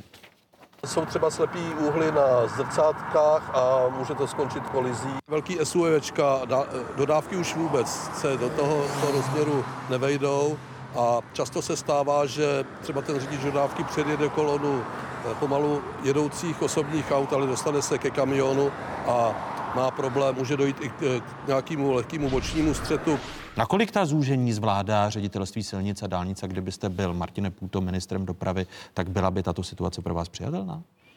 No tak ta situace eh, není přijatelná asi pro někoho. Zaznělo tady, že je pro pana ministra není přijatelná, že bude hledat nějaké systémové, systémová opatření a to myslím, že je, je nutné vyhodnocení té situace. Nejenom, že trvá dlouho eh, příprava, ale také výběrová řízení ten proces eh, významně zpomalují a zbržďují a mm, to ani nemusíme mluvit o tom, že mm, třeba dochází k výměně dodavatelů v průběhu, už v průběhu stavby samotné. Možná to je trochu důsledek toho, že jsme v nějaké fázi soutěžili jenom na cenu a ne- netrvali jsme třeba na termínech, na tom, aby dodavatele nabídli, nabídli nějaké opatření, že budou eh, nasazovat více pracovních sil.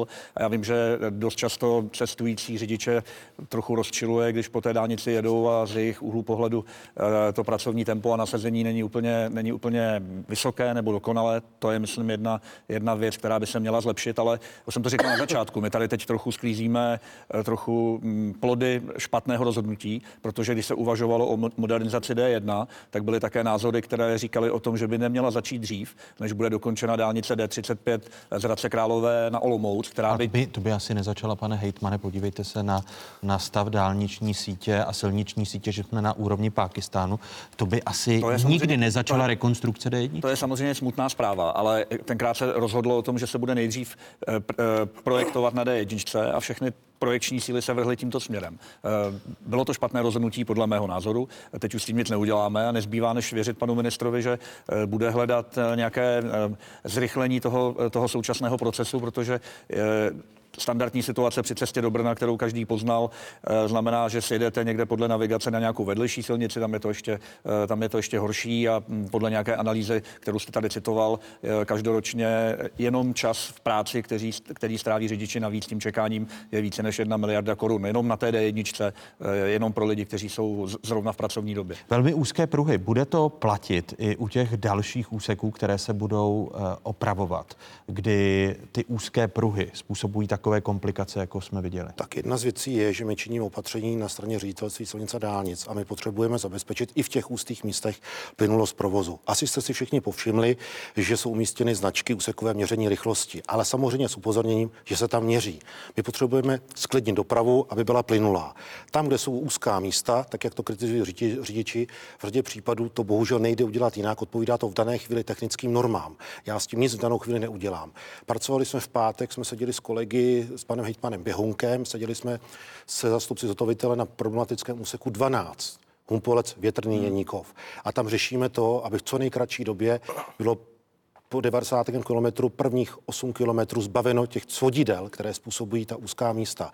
Jednáme s hotovitelem, abychom tento úsek, který, na který nastoupila společnost, zhotovitele právě po tom neúspěšném pokusu to původního subjektu, kde bylo na konci loňského roku od smlouvy odstoupeno, bylo dokončeno dřív než ke konci listopadu. Zatím to vypadá optimisticky. Jsme někde kolem 18., 17., 16. listopadu, ale potřebujeme i ta úzká místa právě na Vysočině od, eh, co nejdříve vyřešit. Takže vedeme intenzivní jednání. Takže 16. listopadu se změní uh, to... A budou odstraněny a budou odstraněny ty... Ta, ta omezení. Ta, ta omezení. Svodidla, především ta betonová svodidla, která způsobují případně problémy na zimu. Ale D1, prostě to je problém Vysočina. A jak já říkám s oblibou, my jsme začali v srpnu se scházet s panem hejtmanem Běhonkem, z ŘSD, s policisty, s integrovaným záchranným systémem a tak dále. Chceme být připraveni připravit se na to v létě, připravit se na zimu. Hmm. Takže máme přijatá řadu, řadu opatření právě na tomto problematickém úseku. Mimo jiné k dispozici zde budou posypové vozy, dva posypové vozy. Je připraven integrovaný záchranný systém. Je tam připraveno asi 13 jezdů pro mimořádné Nebude to, pane ministře, po, podobné jako s tou vodou, když tady pan hejtman Půta mluvil o tom, eh, jak jel z Jadranu, podobně jsem jel já z Jadranu a vy jste nám sliboval, že nám alespoň někdo na motorkách bude rozvážet vodu a, a nikdo nám ji v té koloně, tak. co jsme trávili. Kolik času jste strávil v té koloně? Já se přiznám, že jsem za hlavou eh, sjel a jel jsem eh, na Liberec raději přes Kolí na Kutnou horu. Já jsem, já jsem tak. nesjel a trčel jsem tak. a, a, a neobčerstvil jste mě, pane tak. ministře. Pane, pane Moravče, eh, bylo by to velmi jednoduché. Kdybyste zavolal na linku ŘSD, asistenční linku 800 281 281, tak by přijelo asistenční vozidlo. Asistenční vozidlo vedle řadě dalších věcí, tak má samozřejmě i vodu. Ale, ale, rada, promiňte, ale, pomoc, ale, ale nemá to být tak, ne, že, promiňte, ale nemá to být tak. Byla že, měřena když, na rodiny s dětmi. Uh, to to je sice hezké, ale jak vy budete, takže by mě perlustroval někdo na lince, jestli jsem rodina s dětmi. Ne, nikdo vás a, neperlustroval. No, pane ne, není to úplně absurdní, nemělo by v těch hrdlech a v těch zúženích to, co Blanka Poulová ukazovala, že nespolupracujete s policií, že někdo bude hlídat kamiony aby už, aby nepředjížděli přesně ty dva kilometry před tím hrdlem a před tím zúžením a než ještě Kdy... nás bude nutit tak. Eh, ŘSD telefonovat tak. na nějaké, tak. na nějaké linky, tak. pane ministře. Kdyby se mě nechal domluvit, tak bych ano. vám řekl, já už se spolupracuji s policií. Pokud jde o vodu, tak tady jsem poskytl informaci. Takže příště je, mám telefonovat. Je zabezpečeno, asistenční vozidla ŘSD mají my vedle dalšího samozřejmě dispozici i vodu. A pokud do řízení plynulosti dopravy, tak já už se spolupracuji s ministerstvem vnitra. Já sám jsem v minulých 14 dnech jel asi čtyřikrát nebo pětkrát po dálnici, po D1. Potkali jsme tam 10, 10 policejních hlídek. Dokonce jsme tam potkali i policisty na motorce, kteří zrovna vykonávali policejní zákrok. Řešili tam danou situaci. Pokud jde o zákazy předjíždění, budou stanoveny místní úpravy na zimu, chceme tam dát zákazy předjíždění kamionu, takže opět prostřednictvím proměnlivých značení mobilních zařízení. Takže v zimě budeme chtít, aby bylo zakázáno předjíždění kamiony v těch problematických úsecích. Takže to je řada opatření, které činíme. Ale ta tam už eh, v těch problematických úsecích kamiony předjíždět nesmějí. Ale před těmi problematickými úseky se vytvoříte úzké hrdlo. Tam ty zákazové značky už jsou v současnosti a nikdo je nevymáhá. Já bych vám mohl říci, že jsem strávil cestu z Uherského hradiště v tomto týdnu ve čtvrtek až do Prahy a trvala mi déle než cesta z Rakouska na Jadran. Tak. Eh, takže Každý můžeme. A policistu jsem tady nikdo, neviděl žádného. Tak, nikdo je nevymáhá. To je správná otázka. Kdo má vymáhat, nejsou pracovníci ředitelství silnic a dálnic, ale jsou pracovníci policie. Ale předpokládám, že byste vy měli, policie. že byste měli tlačit. Tlačíme. Eh, No Pane zatím... Moravče, tlačíme. Ano. Dokonce na mém facebookovém profilu uvidíte dopisy, které jsem posílal i panu ministru vnitra Hamáčkovi. Takže jste nespokojen s tím, jak... Spolup... Ano, jsem nespokojen, psal jsem dopisy a, a situace se zlepšuje. Znova říkám, já jsem jel po D1 několikrát a ty policisty jsem tam teď viděl. Takže pokud do otázky, jak, vykon... jak vynutit, dopravní značení, tak to není otázka na ministra dopravy, ale primárně na policii České republiky a na ministra vnitra. Ale je, s tím je, to, je, to, je, to, je to i na uh, ministra dopravy, protože v těch zúžených úsecích uh, jsou na životě ohroženi pracovníci těch uh, stavebních firm, ale stejně my jako řidiči, takže je to Ano, je to, je to tak a to jsou opatření, která my činíme a to jsou právě ta úseková měření rychlosti, kdy my říkáme řidičům, prosíme, respektujte, jsou tam lidé právě těch problematických úsecích, jsou ta úseková měření a je tam velká dopravní značka. My nechceme z řidičů brát peníze. My chceme působit preventivně jako ministerstvo dopravy. Takže děláme řadu akcí a řadu opatření, které působí preventivně. My nejsme o to, abychom řidiče sankcionovali. Já i sám na tom svém facebookovém profilu řidičům poděkuji. Viděli jsme zase situace, která se týkala záchranářské uličky. Když jsme tam měli, je tam dokonce i fotodokumentace, tak záchranářská ulička i kamiony byla vytvořena. Projíždělo tam asistenční vozidlo ŘSD. Takže já říkám, že řada řidičů se chová slušně a já těmto slušným řidičům chci říct jednu věc. Já pro vás udělat maximum, abychom modernizaci D1 dokončili co nejdříve. A děláme no, ale, proto hodně. Ale p- tady zase se nemůžete uh, vyvinit z toho, že hnutí ANO už má 6 let ministra dopravy a že jsme, že jsme v této situaci. Ale pane, Kdy... pane moderátor, já se nechci z něčeho vyvinovat. Tady, když se podíváte, jak byly zahajované stavby jednotlivých ministrů v letech 2002-2019, vidíte ten poměr, kolik poměrů staveb je dneska. Tady jsem vám před chvíli ukázal číslo. Tady máte, když byla začínána modernizace D1 za pana Zbyňka Stanury z ODS. My dneska modernizujeme šest úseků a máme ambici a chceme ji dokončit do roku 2021. Před náma to nikdo neudělal. Ptejte se tady těch ministrů v letech 2010 až 2013, když byl předsedou vlády Petr Nečas. No podívejte se, tady máte Aleše Hřebíčka a na ně bych nerad vzpomínal, možná, protože se já... zahajovali. Ta absolutní čísla mnoho neříkají, protože když se podíváte, tak se rozestavilo 7-8 kilometrů nějaké dálnice, která pak vkončila v poli. Jde o koncepční řešení.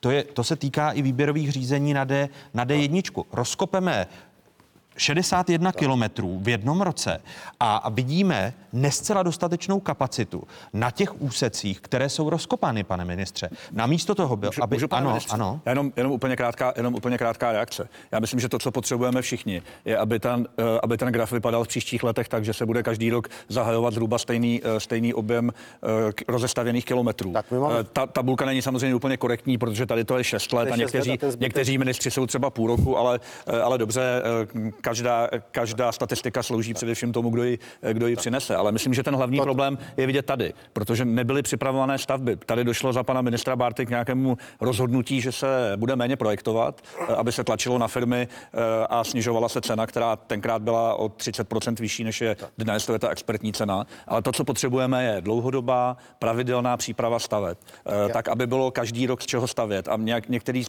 budoucích ministrů se neocitl v té situaci, jako byl třeba pan Šmerda nebo pan Bendl. To znamená, že neměli připravené projektové dokumentace, které mohly reálně začít soutěžit. Tak a já můžu na to zareagovat velmi krátce. Vít Bárta, rok 2010, zastavil stavby. Já jsem teď byl v Moravskoslezském kraji kam teď v poslední době poměrně často jezdím, tak jsem zajahoval mimo jiné stavbu obchvatu Frídek místek 2. To byla stavba, která byla zakonzervovaná Vítem Bartou. To znamená, po devíti letech se začala konečně stavět. Já jsem vám tady čísla ukázal. Já chci říct ještě jedno číslo. Vy jste zmínil, zmínil mého předchůdce. Mému předchůdci bylo právě vytýkáno, že otevřel pouze 4 kilometry. Pouze 4 kilometry dálnic ale to předchůdci mi pouze ty čtyři kilometry připravili. A jedno číslo. Já Pane ministře, ne, jedno promiňte, číslo. ale opravdu, ať to tady není marketingové školení hnutí, ano. Není, to, já chci no říct, je, protože, já, protože tady, tady, tady, ne, dovede, tady dovedete krásně ukázat, že, že, že, že, do jednoho sloupce dáte tak, 6 let. Ne, ne. Oproti to. Po, já vám pojďme, ukážu, ne. ne, já vám řeknu číslo. 4 kilometry letos do konce roku 2019 bude otevřeno 34 nových kilometrů dálnic. Takže to je snad značný rozdíl. Tady máme... Ano, oproti čtyřem, blíží. oproti čtyřem Tady to byly obrovské ceny. My jsme dneska na polovičních cenách, než bylo vysoutěženo v této době. Takže šetříme a nechceme být ani rekordmany v časech. Děláme opatření, ještě douf, o tom doufám budu mluvit. Ne, ceny jsou zhruba 70%. Pro, promiňte, eh, pojďme se podívat na ten státní fond eh, dopravní infrastruktury. Uh-huh. To je to, o čem eh, pan poslanec mluvil a označil uh-huh. to i za festival odložených slibů a situaci s dostavbou obchvat, obchvatů za debakl, když cituji jeho slova. Státní fond dopravní infrastruktury v roce příštím uh, uvolní 52,7 miliardy korun a to na výstavbu nových úseků silnic, dálnic a železnic. A to je právě to, že se tam počítají i železnice, i dálnice, i silnice a hlavně jde o ty silnice eh, prvních tříd. Kolik peněz má fond k dispozici, už vidíte na obrazovkách. Podle informací z ministerstva dopravy jde letos do státního fondu dopravní infrastruktury přes 100 miliard korun. Loni to bylo 86 miliard, předloni 78. Eh, z toho národní zdroje jsou 60 až 77 miliard korun ročně. Pro příští rok má fond dostat 87 miliard korun, z toho 70 miliard jsou národní zdroje.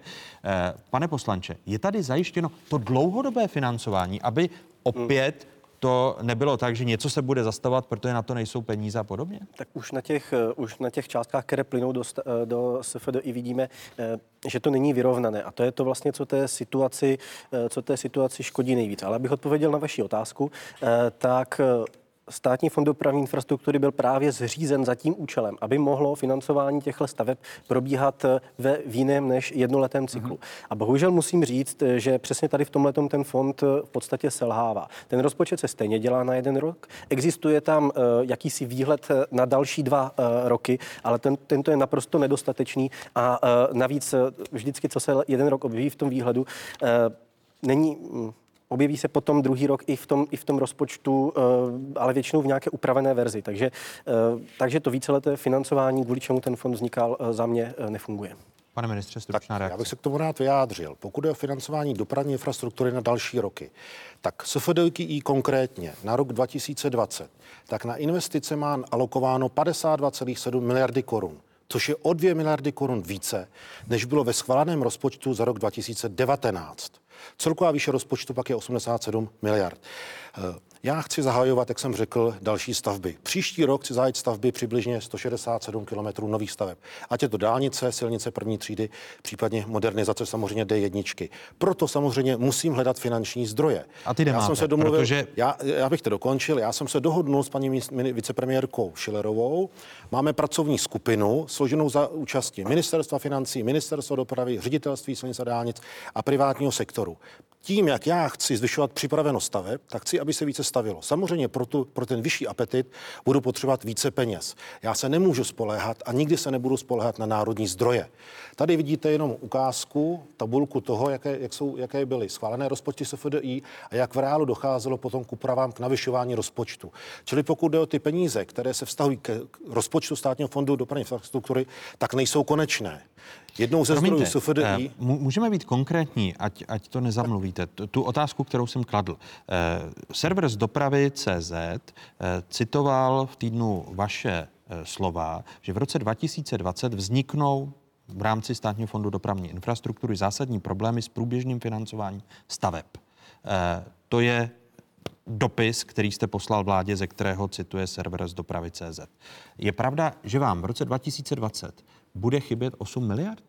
Ta, ta, tak ta čísla a ta informace není, není úplně přesná, ani v tom dopise není částka 8,8 miliard. Ne, tu zmiňuji já. Těch, tak eh, znova těch říkám, že ta 9... informace není přesná. Tak kolik vám bude chybět v roce 2020? Tak já znova říkám, v danou chvíli já nemůžu vědět, kolik mi bude chybět peněz. Je to odvislé od toho, jak, toho, co je jak já připravuji další stavby. Takže pokud je o rozestavěné stavby, tak já nemám žádný problém, to i v tom dopise, ze kterého citujete, je uvedeno. Já potřebuji peníze na nově zahajované stavby a znova říkám, já se nemůžu spoléhat na národní rozpočty. Takže jeden, jeden ze zdrojů jsou PPP projekty. V roce 2020 konečně zahájíme po x letech první PPP projekt směrem na České Budějovice, což je nesmírně důležitá věc. Budou se k tomu moci vyjádřit i poslanci, protože budou poslanci schvalovat parametry parametry této smlouvy. Takže to jsou zdroje z PPP projektů. Další peníze, kde já budu hledat, tak z průběžného financování z letošního roku, peníze, které neutratíme, tak použijeme příští rok. A samozřejmě další zdroj, který intenzivně jednáme o něm, tak jsou to zdroje z Evropské investiční banky, to znamená úvěr z EIB, který v současné době už je červán. Chceme, chtěli bychom ho navýšit a ten bychom chtěli, pokud se shodneme s ministerstvem financí, přednostně použít na železniční stavby. A ty peníze, které uspoříme u železnic, pak použijeme na silnice roce. Samozřejmě velké naděje vkladu v Národní rozvojový fond, na kterém pracuje kolega, eh, kolega místopředseda vlády Havlíček. A za tím účelem máme pracovní skupinu, kde ty finanční zdroje skutečně chceme efektivně najít, včetně modelu financování. Takže potvrzujete, ne. že byste potřeboval 9 miliard na rok 2020 potřebuji podle těch plánů. Že potřebuji dlouhodobě, nepotvrzuji žádné částky, potvrzuji to, že potřebuji umět plánovat na více let. A proto dělám Promiňte, opatření. Když, když, píšete, když píšete, že vám ty peníze budou v roce 2020. Já znova chyba, mě, mě peníze na stavby, které jsme zahájili do roku 2019, chybět nebudou. No, takže ale ten, na ty ten plány dopis... vám bude chybět 9 miliard v roce 2020? Nebude, nebude mě chybět na plány 9 Takže vám miliard. nic nechybí. Já, pane, pane Moravči, já nechci říkat, že mi chybí. Já vám znovu říkám, že poroste apetit. Píšete vládě. A budem, takhle ta informace není jak vy říkáte. Tak cituji, cituji z dopisu, který jste odeslal vládě. Vy citujete z novin. Cituji ze serveru z dopravy CZ, takže ten se mílí, ten dokument neexistuje. Já žádnou částku 8,8 miliard neznám. Tu jsem zmínil já, ale já se ptám, když píšete, v roce 2020 vzniknou zásadní problémy s průběžným financováním staveb, rozpočtový výhled na roky 2021 a 2022 je nedostatečný pro pokrytí realizace všech staveb, u nichž to připravenost umožňuje. Tak se ptám, kolik vám chybí. To je citace z dopisu, teda citace z novin, to není citace z mého dopisu. Já bych znova řekl, že... Je to citace ze serveru z dopravy, z dopisu, který jste poslal vládě. Znova říkám, Takže se znovu ptám, době, kolik vám chybí. V současné době my hledáme, my hledáme další peněžní prostředky na to, jak poroste apetit a budou, za, budou zahajovány další stavby. Že v okamžiku... Takže vy mi neodpovíte na otázku, Kolik chybí v rozpočtovém výhledu na rok 2021 a 2022, když je podle vašeho dopisu nedostatečně pokryta realizace všech staveb, u kterých je připravena? Takhle ta citace dopisu není, ne, není správná. Já znovu říkám a chtěl bych na to zareagovat, že pokud jde o národní zdroje, tak my hledáme další zdroje, ze kterých budeme financovat dopravní infrastrukturu. Může se stát, že budeme potřebovat navýšit národní zdroje, ale to budeme řešit až v příštím roce. Mi pan probíhají, probíhají Neomlouvám se, pane ministře. Jednání hádat, já se nechci hádat o dopis, který, eh, který pravděpodobně někdo z nás nečetl, ale uh, jenom uh, jaká je realita. V, let, v letošním roce po navýšení má i rozpočet SFDI těsně nad 100 miliard, v požadavcích v loňském roce bylo 114 miliard. Je to tak, že každý rok vždycky nějaké peníze oproti očekávání a tomu, co předkládá SFDI do státního rozpočtu České republiky, chybí. A já bych upozornil na jednu věc. My vybíráme v loňském v roce 2018 se vybralo do státního rozpočtu 92 miliard korun z daně z minerálních olejů a pohoných hmot. Drtivá většina z toho jsou peníze z prodeje pohoných hmot, eh, z nafty a z benzínu. Ale pouze 8,4 miliardy korun z toho jde přímo do státního fondu dopravní infrastruktury. Myslím, že to je chyba, že by dlouhodobě eh, větší část těch peněz vybraných eh, z proježděných kilometrů takzvaně mělo jít přímo do SFDI právě kvůli dlouhodobému plánování. Ona sice potom vláda doplní a v letošním roce to bylo 36 miliard z národních zdrojů, to znamená ze státního rozpočtu, ale chápu jak pana ministra dopravy, tak ředitele SFDI, Eh, že se v tom prostředí hůř plánuje. Oni kdyby věděli, že polovina nebo dvě třetiny z té částky půjdou přímo do rozpočtu SFDI, tak by se jim lépe připravovali eh, a závazkovali peníze do, eh, do těch tam jsou ty let. dodatečné náklady. To je to, na se ptám, že, mluví... že, není schopen mi tady minister dopravy říct, kolik mu, a... kolik mu chybí na připravené stavby. Já nemám nic proti, třeba nic proti PPP projektům, nic proti půjčce z EIB, ale to jsou všechno budoucí národní zdroje. Z ničeho jiného se to nezaplatí, než z budoucích rozpočtů. PPP projekty jsou jenom odložené platby, které budeme v budoucnosti platit z národních zdrojů a stejně tak i Evropská investiční banka. Pane poslanče? Já myslím, že pan eh, kolega měl pravdu. V případě toho PPP projektu je ještě, je ještě jedna nevýhoda, eh, že to bude vlastně poprvé, kdy se Česká republika do něčeho takového pustí. A jak vidíme na příkladech třeba z Anglie, která je průkopníkem tohoto modelu, tak ani tam to někdy nemusí fungovat. Když vzpomeneme rekonstrukci londýnského metra, která byla PPP projektem a skončila, eh, skončila katastrofou, takže jenom jsem chtěl, jenom jsem chtěl vy, nebude, vy nebudete hlasovat riziko. na ten, na, když tady pan minister mluví o tom, uh-huh. že vás ve sněmovně čeká hlasování pro PPP projekt, tak vy jste my momentálně, my momentálně, pardon, ten PPP projekt, tenhle ten konkrétní tu D4 analyzujeme, eh, pravděpodobně ji podpoříme. Mhm. Asi, jako, asi, asi tak bych to jako, jako, jako, jako klub. Eh, máme nějaké otázky k průběhu, k, k financování, například k zárukám a podobně, ale to jsou všechno eh, technické věci. Předpokládám, že v době, kdy to budou poslanci schválit, už bude k dispozici celá smlouva, takže, takže tam se potom budeme ptát na technické detaily. Já jsem chtěl ještě říct k těm, bavili jsme se tady celou dobu o financování. A vím, že financování je pouze jedna stránka věci. Když se podíváme třeba tady na ten rozpočet CFDI, jakým způsobem jde jednu chvíli nahoru a jednu dolů. Dr- eh, druhá, totiž velká, velká, eh, velké téma jsou taky stavební kapacity této uh-huh. republiky. Uh-huh. Ty jsou dneska, jako zaznívá často na hospodářském výboru, na hranici. Jinými slovy, ve chvíli, kdybychom teď sehnali nějaký větší objem peněz a celý ho nalili do dopravní infrastruktury, je velice pravděpodobné, eh, že to nebude mít ani kdo stavět. Uh-huh. To, co ta republika potřebuje, je v prvé řadě stabilní financování, stabilní a dlouhodobý výhled. Je to něco jako když chodíte do posilovny. Ty svaly vám taky narostou teprve v případě, že budete chodit pravidelně. Eh, jeden rok dát víc, druhý potom zase stlumit. Takhle to prostě nefunguje. Ale, to, ale, to, ale to, to je to, pane poslanče, proč jsem se ptal pana ministra a zatím jsem nedostal odpověď na koncepčnost. Že nemáte koncepčnost ve financování, protože ministerstvo dopravy vlastně není schopné veřejnosti jasně předložit to, kolik jsou ty náklady, které chybí v rámci financování, stejně tak kapacita, využitá soustředěná na úseky, kde je to nejvíc zapotřebí a ne, Přesně že když tak. řekne pan premiér, že tady potřebujeme stavět každý rok 60 kilometrů, tak podobně jako Aleš Hřebíček a dostáváme se do podobného stavu, rozestavíme všechno po celé republice, namísto toho, abychom tu, to, tu tu kapacitu soustředili ku příkladu na D1, Je to aby byla tak. rychleji to. Proto Je se to na to otázka- ptám, je jak to dlouho budeme čekat priorit. na koncepci. Tak na koncepci nebudete čekat, nebo nebudeme čekat dlouho, protože tím, jak já řeším finanční zdroje a způsoby řešení, tak jak jsem mi předestřel, tak je tam ještě jedna věc. Úloha státního fondu dopravní infrastruktury a úloha ředitelství silnic a dálnic. Možná jste zaznamenali jednu z věcí, kterou, na které jsme začali reálně pracovat, tak je transformace ředitelství silnic a dálnic na akciovou společnost.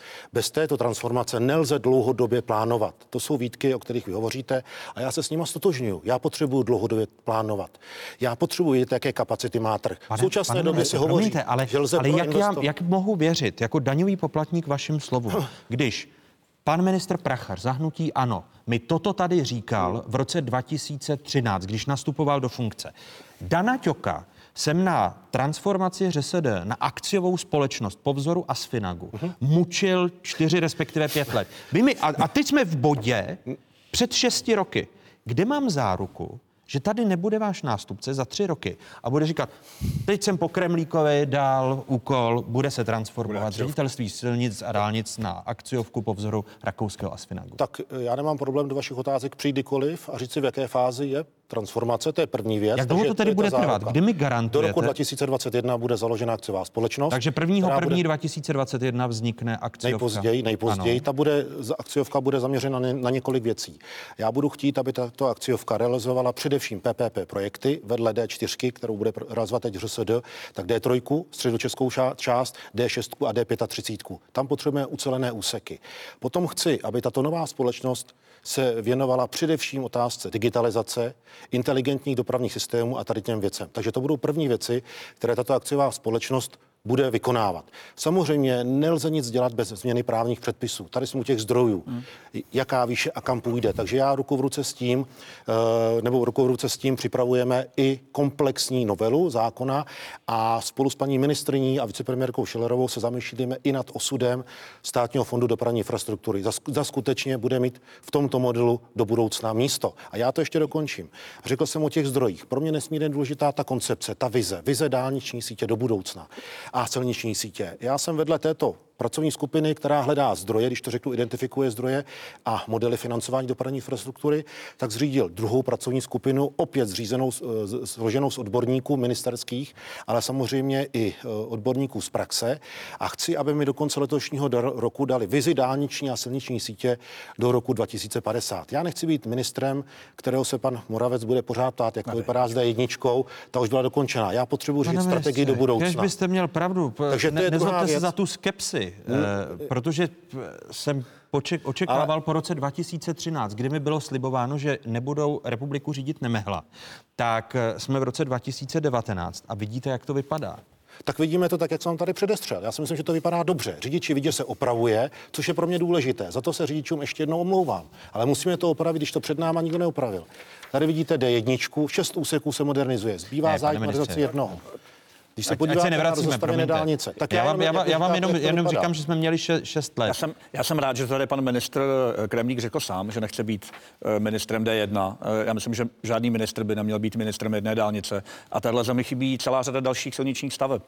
Dneska, když v českých krajích chcete jet z jednoho kraje do druhého, tak je nejjednodušší cesta dojet na nedokončený pražský okruh a pak jet po nějaké další odbočce dálnice někam, někam dál. Nám chybí ne dálniční, ale silniční Propojení propojení, mezi krajských krají, měst krajem. s nějakým vystřídaným přípruhem, eh, s menšími náklady, než jsou, než jsou dálnice, ale třeba spojení, abych byl konkrétní, mluvil o našem kraji z Liberce na Hradec Králové a na Ústí nad Labem, eh, je, je opravdu velice špatné. A já, já věřím tomu, že tady bude opravdu připravený plán toho, jak investovat v příštích 20-30 letech, protože tam reálně směřujeme investice, o kterých dnes začínáme mluvit. My potřebujeme propojit kraje. Mezi sebou, kapacitními komunikacemi. To prostě v současné době není. Dnešní dálniční sítě je tvořena okruh kolem Prahy, který není dokončen, dokončen. stále, a dálnicemi paprskovitě e, směřujícími. Čili já potřebuji propojit ty krajská města mezi sebou. Takže to je ta vize, e, kterou chci, aby moji kolegové z ministerstva ve spolupráci s odborným sektorem mě a to připravili. Mít kdy? Do konce letošního roku. Do konce letošního roku. Máme, máme v té Eh, pracovní ano. skupině za asociaci krajů. pan Je tam zástupce, zástupce. za, ano, jsou tam zástupce asociace krajů. Pan minister tady mluvil o připravované komplexní změně legislativy nějakých zákonů. Mm-hmm. Tam bych se když tak potom chtěl zeptat vlastně, o co se, eh, o co se jedná, protože když my jsme přišli do poslanecké sněmovny, bylo to asi 14 dní po, eh, po, po začátku, někdy v prosinci 2017, pozval pan ministr Ťok všechny zástupce pos- poslaneckých eh, stran a eh, bavili jsme se o tom, jakým způsobem urychlit dopravní infrastrukturu. A on tam tehdy, my jsme si mysleli, že půjde o, o téma zákon o liniových stavbách. Konec konců váš pan předchůdce, před předchůdcem, pan Prachař, zadal, eh, zadal eh, věcný záměr zákona, který byl zpracovaný a pan Ťok ho potom eh, poslal k ledu. Bylo nám řečeno, že zákon o liniových stavbách se dělat nebude, místo něho se udělá rychlá novela zákona číslo 416 o urychlení výstavby dopravní infrastruktury, protože, eh, protože zákon o liniových stavbách by trval pět let.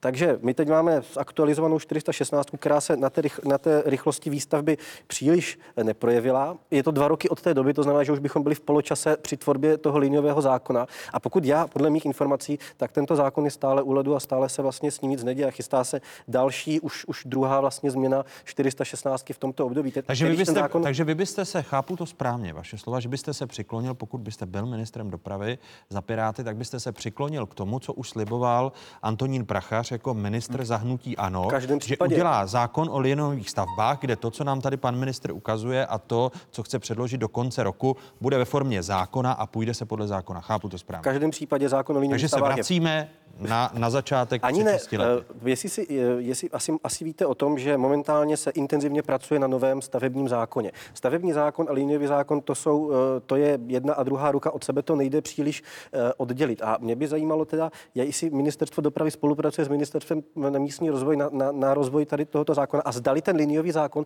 bude teda součástí toho nového stavebního zákona, nebo bude zvlášť, anebo se půjde cestou jenom rozvoje té nešťastné 416. Tohle to jsou věci, ve kterých fakt jasno nemáme a nikde se o tom ty informace neobjevují. Tak pokud jde o mě a pokud jde o poslaneckou iniciativu, eh, kterou jste zmínil, ta skutečně byla přijatá, byla to komplex, nebo byla to velká novela 416, je účinná v zásadě dva roky. Eh, Tak, jak jsem si já nechal vyhodnotit její účinky, tak by měla zkrátit dobu přípravy o čtyři roky.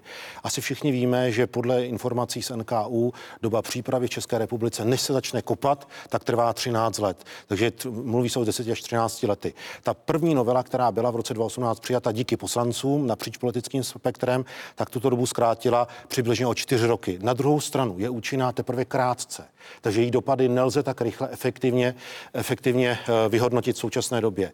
Já v současné době připravuji další novelu 416. Ona byla připravena již přede mnou, eh, mým, mým, eh, mým předchůdcem, panem eh, ministrem Ťokem, a ta spočívá v několika zásadních momentech. Asi všichni víme, co je problém. Jsou stanoviska dávaná podle zákona o ochraně přírody a krajiny. Já po dohodě s ministrem životního prostředí budu mít pouze jedno závazné stanovisko. Bude jediné stanovisko. Stavba by měla být nově povolována na jedním rozhodnutím na úrovni dokumentace pro územní rozhodnutí. A takže to jsou takové základní věci, které v současné době tam máme. A ta novela, tu poš, pošlete do sněmovny? Ta už je, ta, ta novela už v současné době prošla druhým kolem připomínkového řízení v rámci legislativní rady vlády. Já si myslím, že, otáz, že to je otázka dnů, než půjde na jednání vlády. Takže myslím si, že na jednání do konce- vlády do konce to, října. určitě, to určitě by mohla být na vládě a krátce potom půjde do A zákon o linových stavbách, eh, jak tady se ptal pan poslanec, vrá, Vím, o něm se hovořilo v minulosti. on byl ale... právě v programovém prohlášení vlády za hnutí ANO. Vím o něm. Ono, 2019. ono v zásadě, když to řeknu eh, pro diváky laicky, tak se vychází z toho, že ty novelizace, které byly zahájeny právě v tom roce 18. tou komplexní novelou 416, že je prvkem toho zákona o linových stavbách. A ve své, tak jak tomu informaci mám já, tak se upustilo od toho konceptu samotné linové stavby, samotné právní úpravy s tím, že ve své podstatě se využije ten existující nosič, ta 416. Takže takhle já mám eh, vysvětlení od kolegů legislativců z ministerstva dopravy. Takže odpověď na vaši otázku, v současné době se nepřipravuje žádný zvláštní zákon o liniových stava- stavbách. Věcně by to měla být ta 416. Takže to je jasná odpověď na, na vaši připomínku. A já nechci hodnotit minulost, jestli v tom roce 2014 eh, to bylo dobře nebo to bylo nesprávně. Já dneska musím pracovat s tím, jak to je. Ne, to je stejně zákon- jako pro- mýto. Promiňte, promiňte, pane, k mýtu záhy se dostaneme, ale to s tím zákonem o liniových stavbách, Mhm. v případě mě poopravte, pane poslanče a pane hejtmane, tam se také počítalo s tím, že tam budou konkrétně priority těch staveb, aby konečně se ŘSD a stát jako investor začal řídit i samotným zákonem. Když vidíme flikování dopravní infrastruktury v České Mhm. republice, Bohužel i flikování legislativy, protože ta 416 vznikala přesně tady tímhle tím způsobem. Já, my jsme byli u toho, jak jsem říkal, bylo to hned potom, eh, co jsme přišli do sněmovny byla to vlastně první taková velká eh, věc, na které jsme tam pracovali. V prvé řadě je třeba říct, že je to poslanecká iniciativa. Není to, ne, nevzešlo to z ministerstva a podle toho to mimochodem také vypadá. Ten seznam, eh, ten seznam staveb, ten je součástí i tady tohoto zákona. My jsme se hodně nechali inspirovat Německem. V Německu ten zákon o liniových stavbách platí od roku 1958 a doba ho prověřila. Stál vlastně za německým hospodářským zázrakem v 60. letech za Ludvíka Erharta, stál v 90. letech za, za vlastně sjednocováním toho Německa a, a už ho v podstatě jenom cizelujou a zlepšují. A my to, co jsme udělali, je, že jsme tady těchto těch 50 let zkušeností sebrali a zvládli jsme to během několika měsíců, ještě navíc bez odborného aparátu ministra, ministerstva, vložit do té 416. Bohužel, nezlobte se na mě, ten, ta 416 je velmi nepěkný Vy eintop. byste, vy byste Eh, tedy šel cestou zákona o liniových je stavbách. potřeba, je potřeba jít cestou zákona o liniových stavbách, ve kterém je přesně ten postup, eh, je ten postup eh, řečený. Je to vlastně, to je taková kuchařka, podle kterého, podle kterého ta stavba má vznikat. Ta 416 to je změť ustanovení jedno vedle druhého, které spolu vůbec nějak nesouvisí. Proč to vznikalo poslaneckým návrhem, tak každý přišel s tou svojí troškou do mlína a každý ji tam prostě Velmi dostal. Tohle není zákon o pana stavbách hejtmana. a bohužel nemůže tak podle mého názoru nikdy pořádně fungovat. Eh, Ta 416, ta první novela skutečně byla poslanecká, ale kolegové z ministerstva dopravy mi říkali, že zpracovávali ta ustanovení. To je jedna věc. Ta druhá novela, kterou já jsem, kterou jsem poslal do legislativní rady vlády a do vlády, eh, pošlu následně po stanoviscích legislativní ra- rady vlády a po vyčištění legislativním, aby to bylo srozumitelné, tak už je vládní. Samozřejmě vládní návrh zákona má jednu výhodu. To znamená, projde všemi připomínkovými místy a vychytá pokud možno maximum chybek, které tam jsou má nevýhodu časovou. Trvá to strašně dlouho. To skutečně je strašně dlouho. Takže ta poslanecká je efektivnější, je rychlejší. Takže v řadě případů i třeba já využiji, využiji poslance k tomu, nebo využít, využiji zkušenost, využiji poslance k tomu, aby předložili případně návrh, nebo tak i té situace můžu využít, protože skutečně ta cesta je rychlejší. Ale nevždy to může, může mít ten kýžený efekt v té kvalitě té legislativy. Takže tam se hledá určitý kompromis. Já se omlouvám, abychom se ještě dostali k mýtu, pánové, protože to je důležité téma. Jednu, jednu větu. Já myslím, že ten zákon o liniových stavbách potřebujeme hlavně proto, aby vláda jednou provždy řekla, jaké jsou ty plány na těch dalších 20-30 Jinými let. slovy si přejete, aby přehodnotil pan ministr. Já, já bych pana ministra chtěl to, chtěl to poprosit, ať své podřízené zkusí přesvědčit, že ta německá cesta eh, a cesta dalších zemí v Evropě eh, se ukazuje z dlouhodobého hlediska jako efektivní. My se tady bavíme o silnicích, ještě nepadlo slovo o železnicích, o vysokorychlostních tratích. A to bude teprve oříšek najít pro ty průtahy krajinou eh, všeobecnou schodu. Pro mě bude důležitá jedna věc. Kdyby bylo zakotven, a to, to je spíš úkol legislativců, veřejný zájem na dopravní infrastruktuře, dá to tam tak, jako to je v zahraničí, který by mohli, mohl v daném případě věc urychlit. Ale je tady jedna a zásadní věc, kterou tady zmínil pan poslanec, tu jsme nedokončili. Rekodifikace stavebního práva. Já jako ministr dopravy řeknu, já to potřebuji jako sůl. Já skutečně potřebuji, aby rekodifikaci stavebního práva jsme udělali co nejrychleji. V rámci rekodifikace stavebního práva by to mělo trvat jeden rok od úplnosti podkladu do vydání pravomocného rozhodnutí. Takže to je jedna z věcí, kterou já jako ministr dopravy a pro dopravní infrastrukturu potřebuji. A termín textového paragrafovaného vznění by měl být do konce ledna příštího roku. Takže na tom, eh, na tom také pracujeme. Kolegové z ministerstva dopravy s MMR úzce spolupracují. Takže to jenom, jak nezůstal dlužen i v této oblasti. Tomu, čili- omlouvám se, mítný tender, Chápu. protože to nás, to nás zajímá a vás snad jako kraje také, pane hejtmane. Nás také. Protože příběh mítného tendru zatím nekončí. Ministerstvo dopravy podá v nejbližších dnech rozklad proti nepravomocnému rozhodnutí Úřadu pro hospodářskou soutěž, eh, kterým úřad minulý týden zakázal plnění smlouvy na nový mítný systém mezi ministerstvem a konsorciem Czech Toll Skytoll. Co všechno eh, se v kolem mítného tendru dělo, připomeňme si to. SkyToll, jak já se informá, nabízí úplně nový systém, to znamená, ten stávající systém se víc, víceméně vypne a vyhodí eh, do koše, přestože ten systém byl teď modernizován a NKU odhaduje jeho cenu užitnou zhruba na 2,5 miliardy korun. Tady proběhla transparentní soutěž na provozovatele mýta, která má svého vítěze. A ten vítěz eh, dal nejvhodnější nabídku a nejvhodnější nabídka zvítězila. Já jsem přesvědčen, že mítný systém 1.12. bude spuštěn a bude pokračovat s novým dodavatelem. Já můžu iba skonštatovat, že mítný systém je dneska viac menej hotový. Z mého pohledu je všechno připraveno. Já žádné signály o komplikacích nemám. Tudíž k 1. prosinci 2019 dojde ke spuštění nového mítného systému a k 1. první potom rozšíření na těch přibližně 900 km na jedničky. My jsme byli v rámci tohoto rozhodování vázáni právním názorem Krajského soudu v Brně, který jasně řekl, že k uzavření této smlouvy došlo v rozporu s nařízeným předběžným opatřením. Ministerstvo dopravy je připraveno na všechny situace, je i připraveno na situaci, že by názor Ministerstva dopravy neobstál v řízení před úřadem pro hospodářské soutěže. Pane ministře, když jste tady mluvil o transformaci ředitelství silnic a dálnic, a omlouvám se opět za tu mantru, kterou tady eh, opakuji a ptám se ministrů dopravy, eh, Promarníte i vy jako Vladimír Kremlík opět tu šanci, kterou promarnil váš předchůdce Dan Ťok. To znamená, že by stát si provozování mýta dal pod sebe většinu těch věcí, jako to je v Rakousku u Asfinagu. Hmm.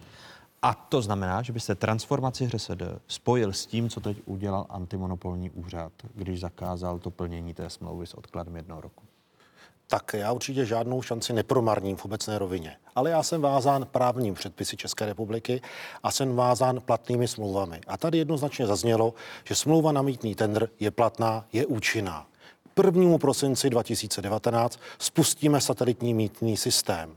První první spustíme spoplatnění jedniček, těch 900 kilometrů. Z mého pohledu všechno běží tak, jak běžet má a pokud je o rozhodnutí Úřadu pro ochranu hospodářské soutěže, já se s ním nestotožňuji. Já si myslím, že existuje veřejný zájem na tom, aby smlouva, která byla uzavřena, zůstala v platnosti po celou dobu kontraktu. A já řeknu Určitě, čísla. Je tady, je tady ale rozhodnutí i krajského soudu, který jasně konstatoval, že způsob, jakým to udělal váš předchůdce a smlouvu, kterou podepsal váš náměstek, kterého máte po svém předchůdci, takže to bylo jasné porušení e, zákona o veř, veřejné soutěži, respektive zákonu o výběrovém řízení. Proto se ptám, vy nevyužijete transformace ředitelství silnic a dálnic k tomu, aby si to míto, to spackané míto a ten tender a spackaný tender, který sledujeme, tak aby to míto provozoval alespoň částečně stát a neměli to tady soukromé firmy. Tak a já vám zase odpovím. Proti rozhodnutí Krajského soudu, které jste citoval, byla podaná kasační stížnost k nejvyššímu správnímu soudu. Zatím o tom nebylo rozhodnuto. Zatím platí jedna věc a Krajský soud konstatoval, že uzavření smlouvy bylo v rozporu s předběžným opatřením a Úřad pro ochranu hospodářské soutěže měl tři možnosti, jak rozhodnout. To je důležité, aby diváci věděli. První možnost je, že by konstatoval, že smlouva je absolutně neplatná od počátku, bylo tak silné porušení. To nekonstatoval. Konstatoval druhou možnost, kdy řekl, že smlouva byla uzavřena v rozporu s předběžným opatřením, ale odkládá zákaz plnění až o rok od právní moci rozhodnutí. A třetí možnost, kterou měl, a kterou podle mého právního názoru vyslovit měl, že existuje veřejný zájem na trvání mítné smlouvy po dobu, po celou dobu kontraktu, to je po celou dobu deseti let. Takže tuto argumentaci my samozřejmě v rámci rozkladu budeme předkládat úřadu pro ochranu hospodářské soutěže, protože on se s, nás, s našimi námitkami v úplnosti nevypořádal. On zcela pominul aktuální argumentaci a vzal argumentaci kolegů z ministerstva pouze z roku 2018. Ale, v tomto úřad, ohledu... ale úřad pro ochranu hospodářské soutěže učinil ten tak. krok na základě rozhodnutí krajského soudu. Správně jste Proti... zmínil, že je tam ta kasační stížnost. Ale v případě, že kasační stížnosti bude potvrzen rozsudek krajského soudu, tak jaké z toho vyvodíte následky? Jasné, že váš pan náměstek skončí? Já se nechci vyjadřovat k jakýmkoliv personálím. Já chci říct jednu věc. Pokud bude potvrzena, pokud budou potvrzena nepříznivá rozhodnutí pro stát, tak my připravujeme záložní řešení. Ale co chci říct já a znovu zopakovat. Měl by pro někdo dopravce. personální důsledky toho, že nebylo dokončeno a vypořádáno správně řízení v rámci e, soutěžního práva tak. a byl byla podepsána smlouva s novým provozovatelem? Budu s vámi souhlasit, že mělo, ale až teprve tehdy, že to skutečně bude pravomocné a bude zřejmé, jak to jinak Takže, mělo být. takže učiníte personální opatření? Eh, Určitě učiní ukáže- opatření, všechna opatření, která Ano. budou vyplývat z právních předpisů a která učinit budu muset. Takže A- ta učiním. Ano, Ale a teprve tehdy, až bude skutečně najisto postaveno, jak to mělo být. Ale což dneska není. Ale říkám, máme tady to rozhodnutí kra- krajského soudu, které, které je logické. On, když to člověk čte, tak pak by si pan Hejtman mohl soutěžit eh, v Libereckém kraji, tak jak si soutěžilo ministerstvo dopravy ten mítný tender. To bych nemohl. Ale já... No, protože by, by, by, na vás by bylo možná další trestní, trestní stíhání. A, Ale je důležitá ještě jedna věc. Znovu říkám, 1. prosinci spouštíme satelitní míst, mítný systém. Chtěl bych vyzvat všechny dopravce, aby si všechny palubní jednotky začaly měnit. Už běží předregistrace. Toto je nesmírně důležité. Je asi 450 tisíc jednotek, které bude třeba vyměnit do spuštění mítného systému. Tudíž prozba k dopravcům, prosím, měňte palubní jednotky. Je to potřeba. Pokud o finanční prostředky, vy jste zmínil stávající systém. Stávající systém, který v současné době eh, eh, je využíván až do jeho skončení do 31. listopadu letošního roku, tak stát stál 24 miliard korun přibližně. Nově vysoutěžený mítný systém, který bude spuštěn od 1. prosince, tak stojí stát, nebo bude stát stát 10,75 miliardy korun na 10 let.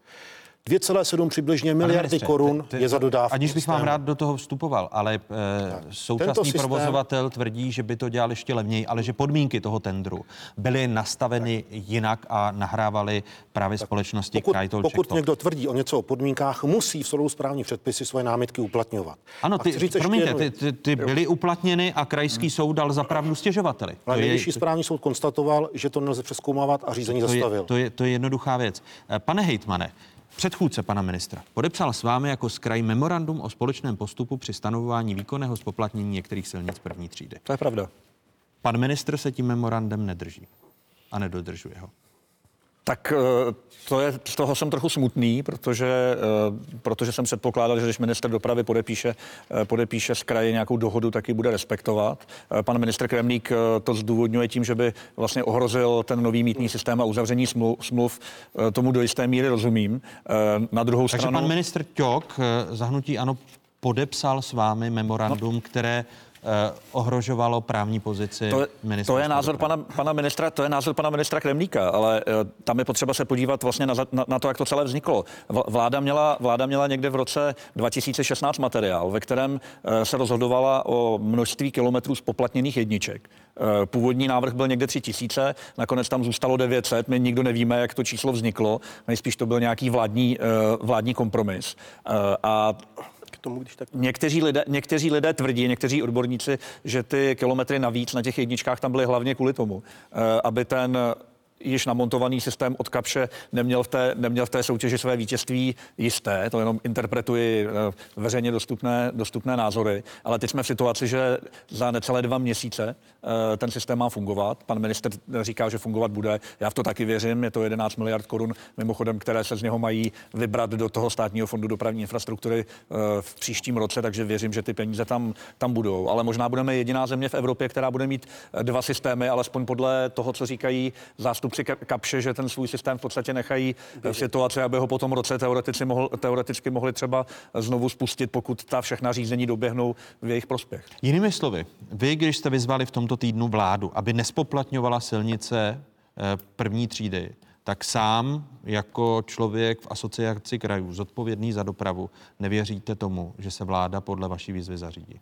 Tak my jenom opakujeme to, co říkáme celou dobu. Eh, Když se na Slovensku zaváděl mítný systém, tak se nechala vláda zpracovat analýzou eh, silnice druhých, třetích tříd, kudy se, bude, kudy se může eh, to spoplat, ty spoplatněné úseky objíždět. V České republice t- t- to dopředu neproběhlo. Teď jsou tady názory z různých krajů, které ty úseky se a kudy budou objíždět. My se bojíme, že naše infrastruktura v našem vlastnictví bude významně poškozena. Nikdy s námi o tom nikdo, nikdo nejednal. Je pravda, že pan ministr v létě vytvořil pracovní skupinu, za to děkuju. Měli jsme možnost si vůbec poprvé vyměnit k tomu pravidel, pravidelně nějaké názory a jako řešení nám bylo nabídnuto eh, umístit eh, zákazy tranzitu na ty jednotlivé úseky, ale takové řízení netrvá ani jednotky měsíců, ale spíš jednotky let. Mám takové jedno Poč, řízení počkejte, sebou. Počítáte tedy s tím, že od 1. ledna bude peklo na dvojkách a trojkách, eh, na některých dvojkách a trojkách v některých krajích. Obáváme se toho, že se opravdu část té dopravy může přenést na silnice nižších tříd. Vy nevyslyšíte výzvu, kterou zopakovala Asociace krajů v tomto týdnu, chápu to správně, a Já, spoplatníte. já tuto výzvu nemůžu ani vyslyšet. I samo memorandum říká, že, t- že otázka nulové sazby, otázka politická, otázka právní. Takže už v té době se vědělo, nebo se předpokládalo, že můžou nastat právní komplikace. Ty nastaly. Ale, bylo to v tom tendru, pane ministře. Bylo to v tendru, bylo to předpokládáno. Já nemůžu nijak ohrozit majetkové zájmy České republiky. Nechci vytvořit další situace, které by vytvořily záminky, aby kdokoliv žaloval Českou republiku, ať před vnitrostátními soudy, před mezinárodními arbitrážemi. Tady já musím respektovat toto. Na druhou stranu jsem si vědom té situace, která může nastat a vytvořil jsem pracovní skupinu složenou ze zástupců Ministerstva dopravy, dopravní policie, ředitelství silnic a dálnic, asociace krajů, svazu měst a obcí, Združení místních samozpráv, kde dopady rozšíření spoplatnění aktivně společně řešíme. Ono nejde jenom o, to, o ta dopravní značení, kde nám policie, dopravní policie přislíbila pomoc krajům s umístěním dopravních značení. A co mám já informace, tak ta spolupráce probíhá. Jednotlivé kraje eh, v různé míře usilují o stanovení místní úpravy a dá tam zákazy, eh, zákazy vjezdu transitní dopravy na dvojky a trojky. Pro mě jako ministra dopravy je absolutně nepřijatelný, aby nastávala situace, že někdy v létě pojedou rodiny s dětmi na kolech, jak já říkám, s oblibou a budou je mít kamiony. To nechci. Proto musíme všichni aktivně konat. Ale to nejsou jenom ta opatření. V SFDI vypíše Státní fond dopravní infrastruktury, vypíše další výzvy na, na umístění vysokorychlostních dynamických váh, takže budeme mít i vážení. Další z věcí, kterou konáme, tak je ta situace, že již v současné době bude probíhat alespoň indikativně uh, sčítání vozidel, budeme zjišťovat případné intenzity a zátěže a já jako ministr dopravy jsem připraven po v půlce roku, to znamená na příští půl rok, pokud budou excesy a budou probíhat, budou nákladní autonom, automobily, kamionová doprava, objíždět ty spoplatněné trasy, dospoplatnit ty další jedničky. Ano, mohly se stát v minulosti chyby, ale já ty chyby jsem připraven řešit. Takže po půl roce zareagovat. Příští rok probíhá, bude probíhat po pěti letech, První bylo 2016, sčítání dopravy. A my budeme vědět jasná čísla, jasná čísla, zda k objíždění dochází a kde. A zase na to zareagujeme po jednom roce. Já se nechci děsit jenom z toho, že něco nastane. Kolegové z ministerstva omlouvám, dopravy, musíme, ještě můžu jenom jednu věc. Kolegové z ministerstva dopravy mě Už v jedné věci, že pokud jde o případné objíždění, tak by mělo být v mimořádných, v mimořád, skutečně mimořádné, ojedinělé. A to z těch důvodů, že spoplatnění jednoho kilometru má stát přibližně mezi 1,96 a 2,6 korunami. Vezměte si na to spotřebu, když by ten kamion sjel někam na dvojku, na trojku, jaká bude spotřeba toho kamionu. Ale to všechno ukáže čas. My jsme měli poslední setkání s kolegy z, z asociace krajů minulý týden. Intenzivně jednáme, další jednání bude v listopadu. Takže já říkám jednu věc. Ano, problémy jsou, ale já chci aktivně řešit. A Dá- pomoci krajům. dá- dáte krajům- to, k čemu se dáte- zavázalo, bylo zavázáno v tomto memorandu. Dáte, tady, dáte krajům jedna věc. čtyři, poslední ne, pro, omlouvám se, protože Ne, já musíme to chci, aby končit, to pane ministře. Pomoci asociaci, no, kež byste pomohl obavy. asociaci s tím, že příští rok, na příští rok chtějí na opravy silnic z druhých a třetích tří 4 miliardy. Pomůžete jim aspoň v tom? Tak znovu řeknu. Jednou větou. Jednou Ano, větou. Ministerstvo dopravy na dopravní stavby dalo 526 miliard od roku 2014. To znamená zahnutí ano. Zahnutí ano dostalo, dostali kraje přibližně 19 miliard od roku 2015. To jsou to peníze navíc. Těmito penězi nikdy nik- žádná předchozí vláda tyto peníze nedávala. V letošním roce dostali kraje 4 miliardy, ale z toho 1 miliarda šla přímo ze SFDI, Dostanou 1 je v miliarda z rozpočtové rezervy a 2 miliardy potom v rámci Ministerstva pro místní rozvoj. O tom, jaké peněžní prostředky kraje dostanou, o tom zcela nepochybně se bude jednat a bude to potom následně rozhodnutí vlády, v jaké výši uh, kraje peněžní prostředky obdrží. Ale předně jedna Pane věc. ministře, je tady rozpočtové určení daní, které je zaslouží, určené. zaslouží si kraje 4 miliardy na opravy dvojek, trojek? Podle Eh, vás Já za sebe, budete jak, navrhovat, ano? tak jak jednám s jednotlivými hejtmany, jak se s nimi setkávám, jak se mi s nimi spolupracuje, tak se mi s nimi spolupracuje výborně. Je s nimi výborná spolupráce a eh, já si myslím, že jako ministr dopravy udělám maximum pro to, aby peněžní prostředky, ale nemůžu říkat v jaké výši, eh, kraje obdržely. Ale nebudu vám garantovat žádné částky. Jste, jak se říkal v 90. letech, spíš jak ministr za lidovce, řekl jste rozhodné možná. Eh, minister dopravy Vladimír Kremlík, zahnutí ano, eh, naším hejtmanem, tedy naším hostem byl i hejtman Libereckého kraje eh, Martin Půta. Děkuji i poslancovi Pirátu Ondřeji Polanskému. Poděkování řidičům za trpělivost. Prostě musíme jedničku opravit. Takové- Prosím, pochopte to, chápejte to, my vám děkujeme, že se chováte slušně. Pane ministře, my bychom si přáli, aby hlavně už to peklo skončilo. Kež by to bylo v roce 2021. 21. Eh, takové byly dnešní otázky. Připomínám, že nás najdete na internetových stránkách České televize známá adresa. Jsme na sociálních sítích, jsme i eh, na www.ceskatelevize.cz. Hezký zbytek neděle, pokud možno ve společnosti z Pravodajské 24.